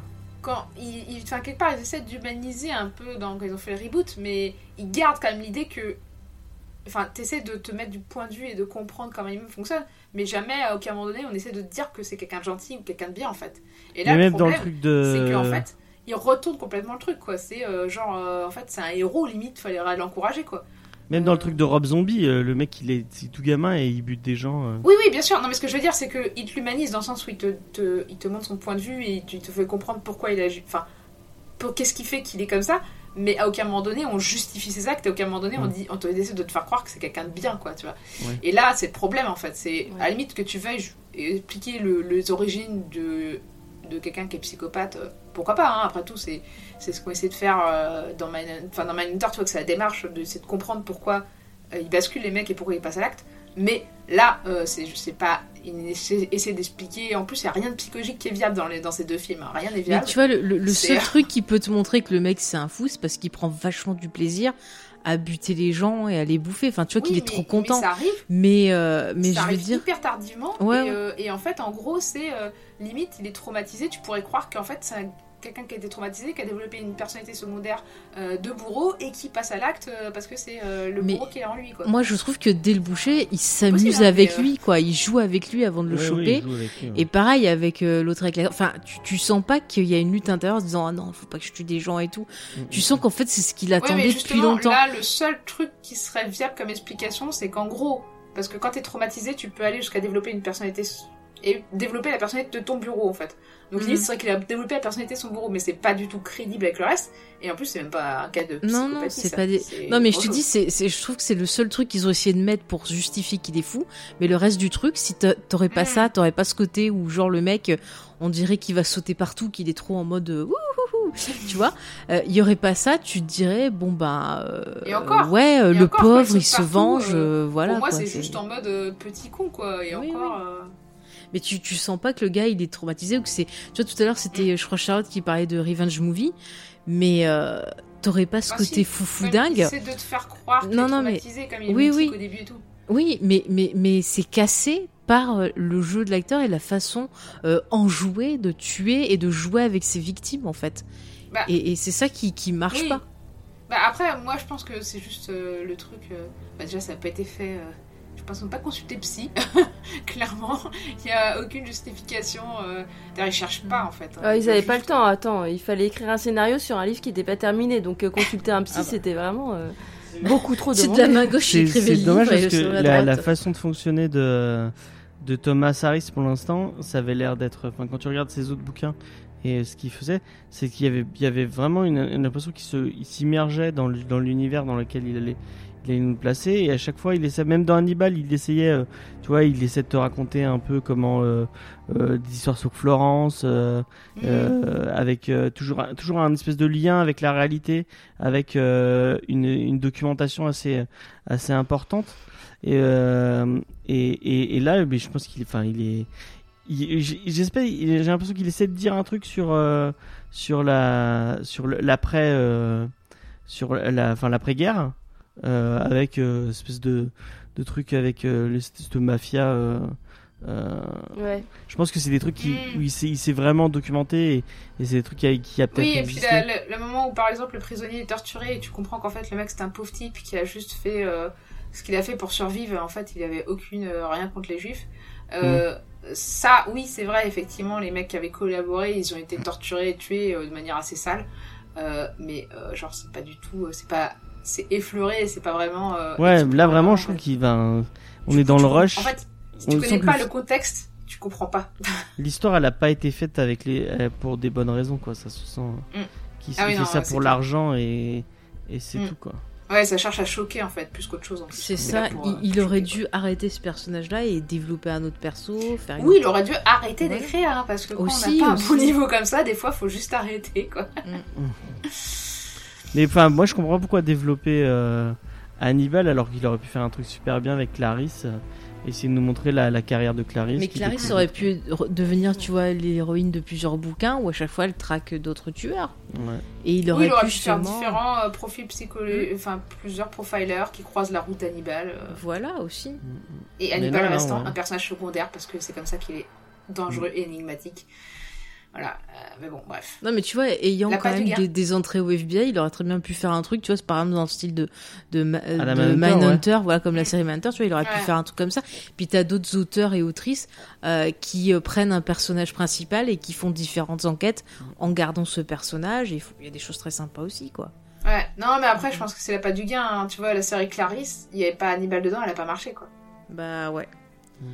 Après, moi, j'ai pas trop euh, aimé Ouais, la réalisation et l'écriture Pas... aussi. Mais... Effectivement, la, la pas réalisation super- est pas été ouf, super même si elle reste dix fois mieux que euh, Les Origines du Mal, Dragon Rouge et Hannibal réunis. Ouais. mais euh, oui, après, mais je pense que le, pour le- elle a pas marché parce qu'elle est pas Hannibal. Je pense que c'est même pas une question de... Enfin, en une saison, tu vois, elle aurait pu faire deux saisons, mais là, c'était... Sans Hannibal, euh, leur intrigue de base est pas ouf. Ah bah tiens, dans le chat, je vois euh, Angoisse76 qui euh, cite Patricia Cornwell. Voilà, moi c'est une autrice que j'avais bien aimée, j'ai lu plusieurs livres d'elle. Pareil, t'as un personnage, je crois que c'est euh, une médecin légiste si je me Mais il y a trompe plein pas. d'auteurs de Et t'as plein de d'histoires et tout. Fred Vargas qui a le même, euh, qui a le même commissaire Ouais, à chaque après, fois. peut-être qu'il a pas eu le choix, Thomas Harris, hein, aussi. Peut-être que parce que, par exemple, euh, l'auteur de Sherlock Holmes, euh, Conan Doyle, il voulait lâcher Sherlock Holmes, il a même, euh, il avait écrit un des bouquins où il voulait le tuer, et, euh, et en fait, euh, son éditeur l'a obligé à garder le personnage en vie, quoi. Après, si je peux me permettre, je, je sais pas si c'est le moment euh, pour le faire, mais si c'est une thématique qui vous intéresse, euh, comment un psychopathe grandit et comment, euh, pourquoi on, on devient comme ça, moi je vous conseille bon, d'éviter le film parce que le film est vraiment nul. Mais il y a Mon ami Damer qui est tiré d'une, enfin il y a un film, mais il y a une BD surtout de Derb Afderf qui, qui a grandi en fait, il a été dans le même lycée, dans le même collège que Jeffrey Dahmer. Donc euh, Jeffrey Dahmer, c'est un qui a buté, euh, Bah, qui était cannibale qui aussi. était cannibale aussi, qui a buté une dizaine de personnes. euh, Non, 17. je sais plus le nombre exact.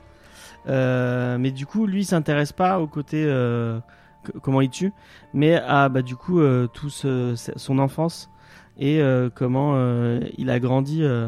et en fait, c'est quelqu'un qui était en proie à des pulsions et à des et à des fantasmes morbides et qui a dû grandir avec ses pulsions et avec ce avec ses, ses fantasmes, euh, qui a, essayé de compenser avec l'alcool et qui est tombé dans l'alcoolisme, euh, dans un alcoolisme apparemment très très grave et tout.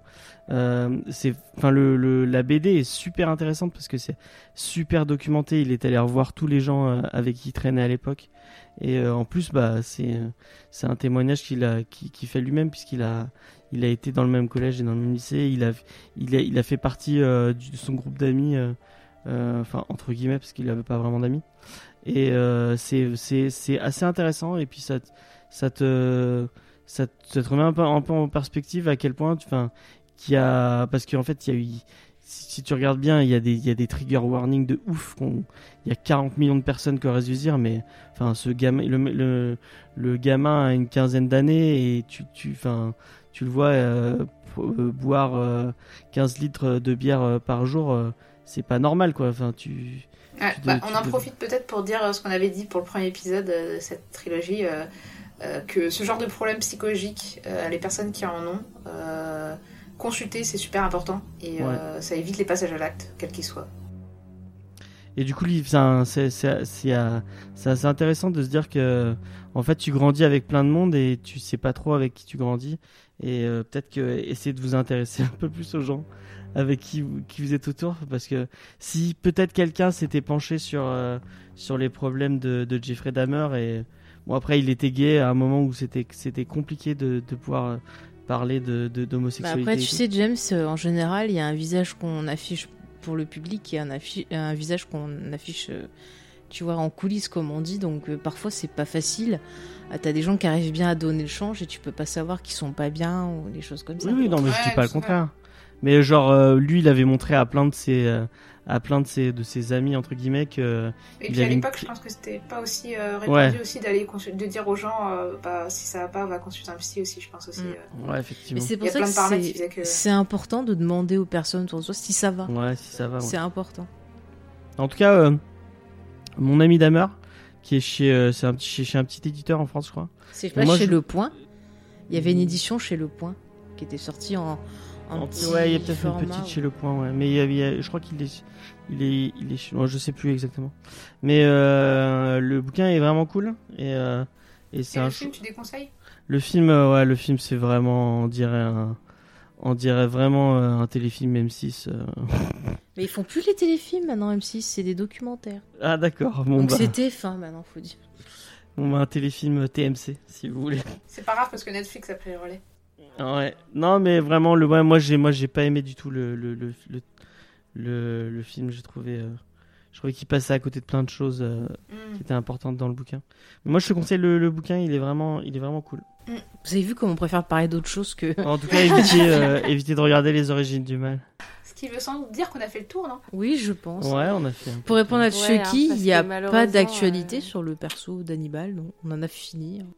Non bah la série euh, Clarisse mais bon qui est, euh, qui est animée. Ouais, il y a la série euh, Clarisse, mais. Mm. Mais Ouais. ouais. Malheureusement, euh, Mm.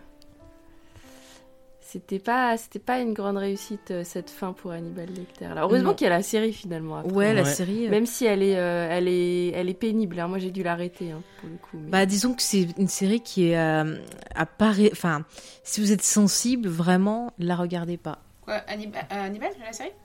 Euh, ouais, si, si on est Ouais. sensible, moi je la Ah conseille oui, pas aux oui. personnes sensibles. moi, hein. j'ai, moi, j'ai dû faire une pause. Hein. Je, Il y a genre, beaucoup j'ai- d'horreur j'ai graphique, jamais vu la fin, mais. En tout cas on a on a on a fait un peu le tour effectivement. On va peut-être conclure. Oui, parce que ça sert à rien de rester 30 ans à dire c'est du caca, euh, vous l'avez compris. C'est vraiment pas. Voilà, c'est c'est un peu comment on peut tuer une idée ou un personnage pour la pas du gain. Et c'est quelque chose qui arrive assez souvent en ce moment, je trouve, dans le cinéma. Donc. En tout cas, c'était un plaisir de parler de ces- cette saga avec, euh, avec vous. Euh, Plaisir partagé. Surtout au début. Ouais. Et euh, Oui. j'espère qu'on trouvera un autre, euh, un, un Ah autre, bah nous, on a déjà un l'idée. autre on thème. à- Ah oui, c'est vrai qu'il y a eu plein de thèmes. Un thème qui fait pampan, on a dit pour la prochaine fois. Ah ok, d'accord. Et bah, C'est votre indice, ça fait pampan. ça fait pampan. Et bah vous. Gros indice. En attendant, bah, euh, nous, vous pouvez nous retrouver. euh, euh, bah, D'abord, euh, vous pouvez retrouver euh, Sophie sur Sueur Froide et sur euh, Mauvais Genre. Mm, Mauvais genre au pluriel au cinéma.wordpress.com. Et euh, Sueur Froide euh, avec Charlotte aussi? Euh, ouais, tout à fait. Sur Froide et les réfracteurs, tout à fait. Voilà. D'ailleurs, on Euh. s'est disputé euh, par l'intervalle d'André euh, sur un film récemment. Ah D'accord. Sérieux? Je t'ai piqué un film. Ouais. Non mais Je suis t'inquiète. euh, comme, je Lequel? Par- Non, je sais plus lequel. euh. Je, je te dirai. Je regarderai. Je te dirai. mais, euh, Le Naong Jin Ah, je suis désolée. Non, mais c'est pas grave. C'est pas grave. J'ai fait le précédent, c'est pour ça, c'est pour ça. Comme j'ai dit oui à un giallo pour euh, les réfracteurs. Écoute, euh, voilà. D'accord. On va vous retrouverez les, Je les... suis désolée. sur les réfracteurs. Euh, avec Faye sur les réfracteurs aussi. Qui a fait un, un Ouais. superbe article sur Maigret. Euh, Ah, on m'a dit que j'avais été sévère. Ah, t'as été sévère. Ah, moi, j'ai vraiment pas aimé. Je me suis fait, je me suis fait vraiment chier devant. Voilà, allez, allez retrouver euh, Sophie, Charlotte et Faye sur les réfractaires. Euh, moi, vous me retrouvez bah, dans Comedy Discovery tous les mardis. Teur. Euh, Oui, c'est les réfracteurs. Je crois que ouais, tu dis mais réfractaire. c'est pas grave. Mais Je si c'est grave, dis-le À bien. force, je vais les faire se renommer comme ça. Je pense pas, non. Euh, moi, vous me retrouvez euh, tous, les tous les mardis à 20h sur Twitch euh, pour Comedy Discovery avec Faye aussi euh, de temps en temps. Enfin, non, même euh, Bah, tout le tout temps. le temps, quoi, quasiment. Après dans Geek en série, là je vous prépare des bonus sur euh, plusieurs séries. On aura la suite de la suite et fin de notre avis sur la série Obi-Wan Kenobi. Et puis je vous prépare d'autres petites choses. Donc euh, voilà. On va encore souffrir. Vous, vous aimez vous, vous souffrir hein, pour regarder les séries Disney. hein. Bah moi je regarde, je teste quoi. Je l'ai déjà annoncé, mais bon, si vous, si vous êtes là, on sait jamais. Euh, peut-être que je dimanche matin, je ferai peut-être un, un- une petite matinale autour. Ah bon euh, Ah bah je savais même pas tu vois. Bah si, je t'en ai parlé. Non tu m'as pas dit euh, cette semaine ni le jour. Cette semaine, bah dimanche, dimanche Super. matin. Autour de quoi? Bah en fait, je vais faire une espèce de, de tour de l'actualité pop culture de la semaine, et puis d'en discuter avec le chat, Ok. Voir ce qui sort la semaine prochaine, ce genre de choses. Voilà, en direct sur Twitch avec les gens. J'espère que ça. On va tenter. Si ça, si ça marche, euh, tant pis, euh, tant mieux. Si ça marche pas, tant pis, c'est pas grave. Euh, et puis voilà, c'est un peu tout ce que j'avais, on avait à vous dire. Donc en tout cas, je rappelle, si vous voulez nous, retrouver, retrouver toute notre actu, toutes les émissions, vous tapez James et Faye sur les réseaux sociaux, donc euh, Twitter, Instagram et compagnie.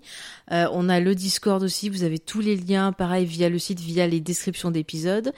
Et euh, encore une fois, si vous voulez bah, nous aider à faire connaître cette émission, surtout bah, partagez-la, euh, likez, euh, mettez des commentaires via bah, vos applications de podcast et 5 étoiles et compagnie, ça nous aidera beaucoup. Ouais, surtout vu les problèmes qu'on a eu aujourd'hui. euh, bah moi, Est-ce je- qu'il y, a- s'il y a un marabout, un chaman parmi vous pour Ah. euh, désensorceler Ça serait bien. les marabouts qui, qui résoudent les, les problèmes d'ordi à distance. C'est Faudrait qu'on gagne au loto, comme ça on achète des super PC. Ah ouais, on va passer sur Mac comme. euh, comme Bah, tout moi je suis sur Mac et il a planté en cours de route. Hein. Ah, je pense ah oui, que même mon ordinateur il voulait pas en fait. et des fois mon, mon téléphone aussi il me fait ça quand je suis en vocal avec quelqu'un et je parle d'un truc que j'aime pas. Mon téléphone il me plante ça en mode m'arrive. Meuf, t'as pas envie de parler de ça. En tout cas, on vous laisse euh, et on fait des bisous. Ouais. Merci Au tout le monde d'avoir été là. Salut Ouais. Ciao ciao. Au revoir tout le monde et merci à ceux qui étaient là.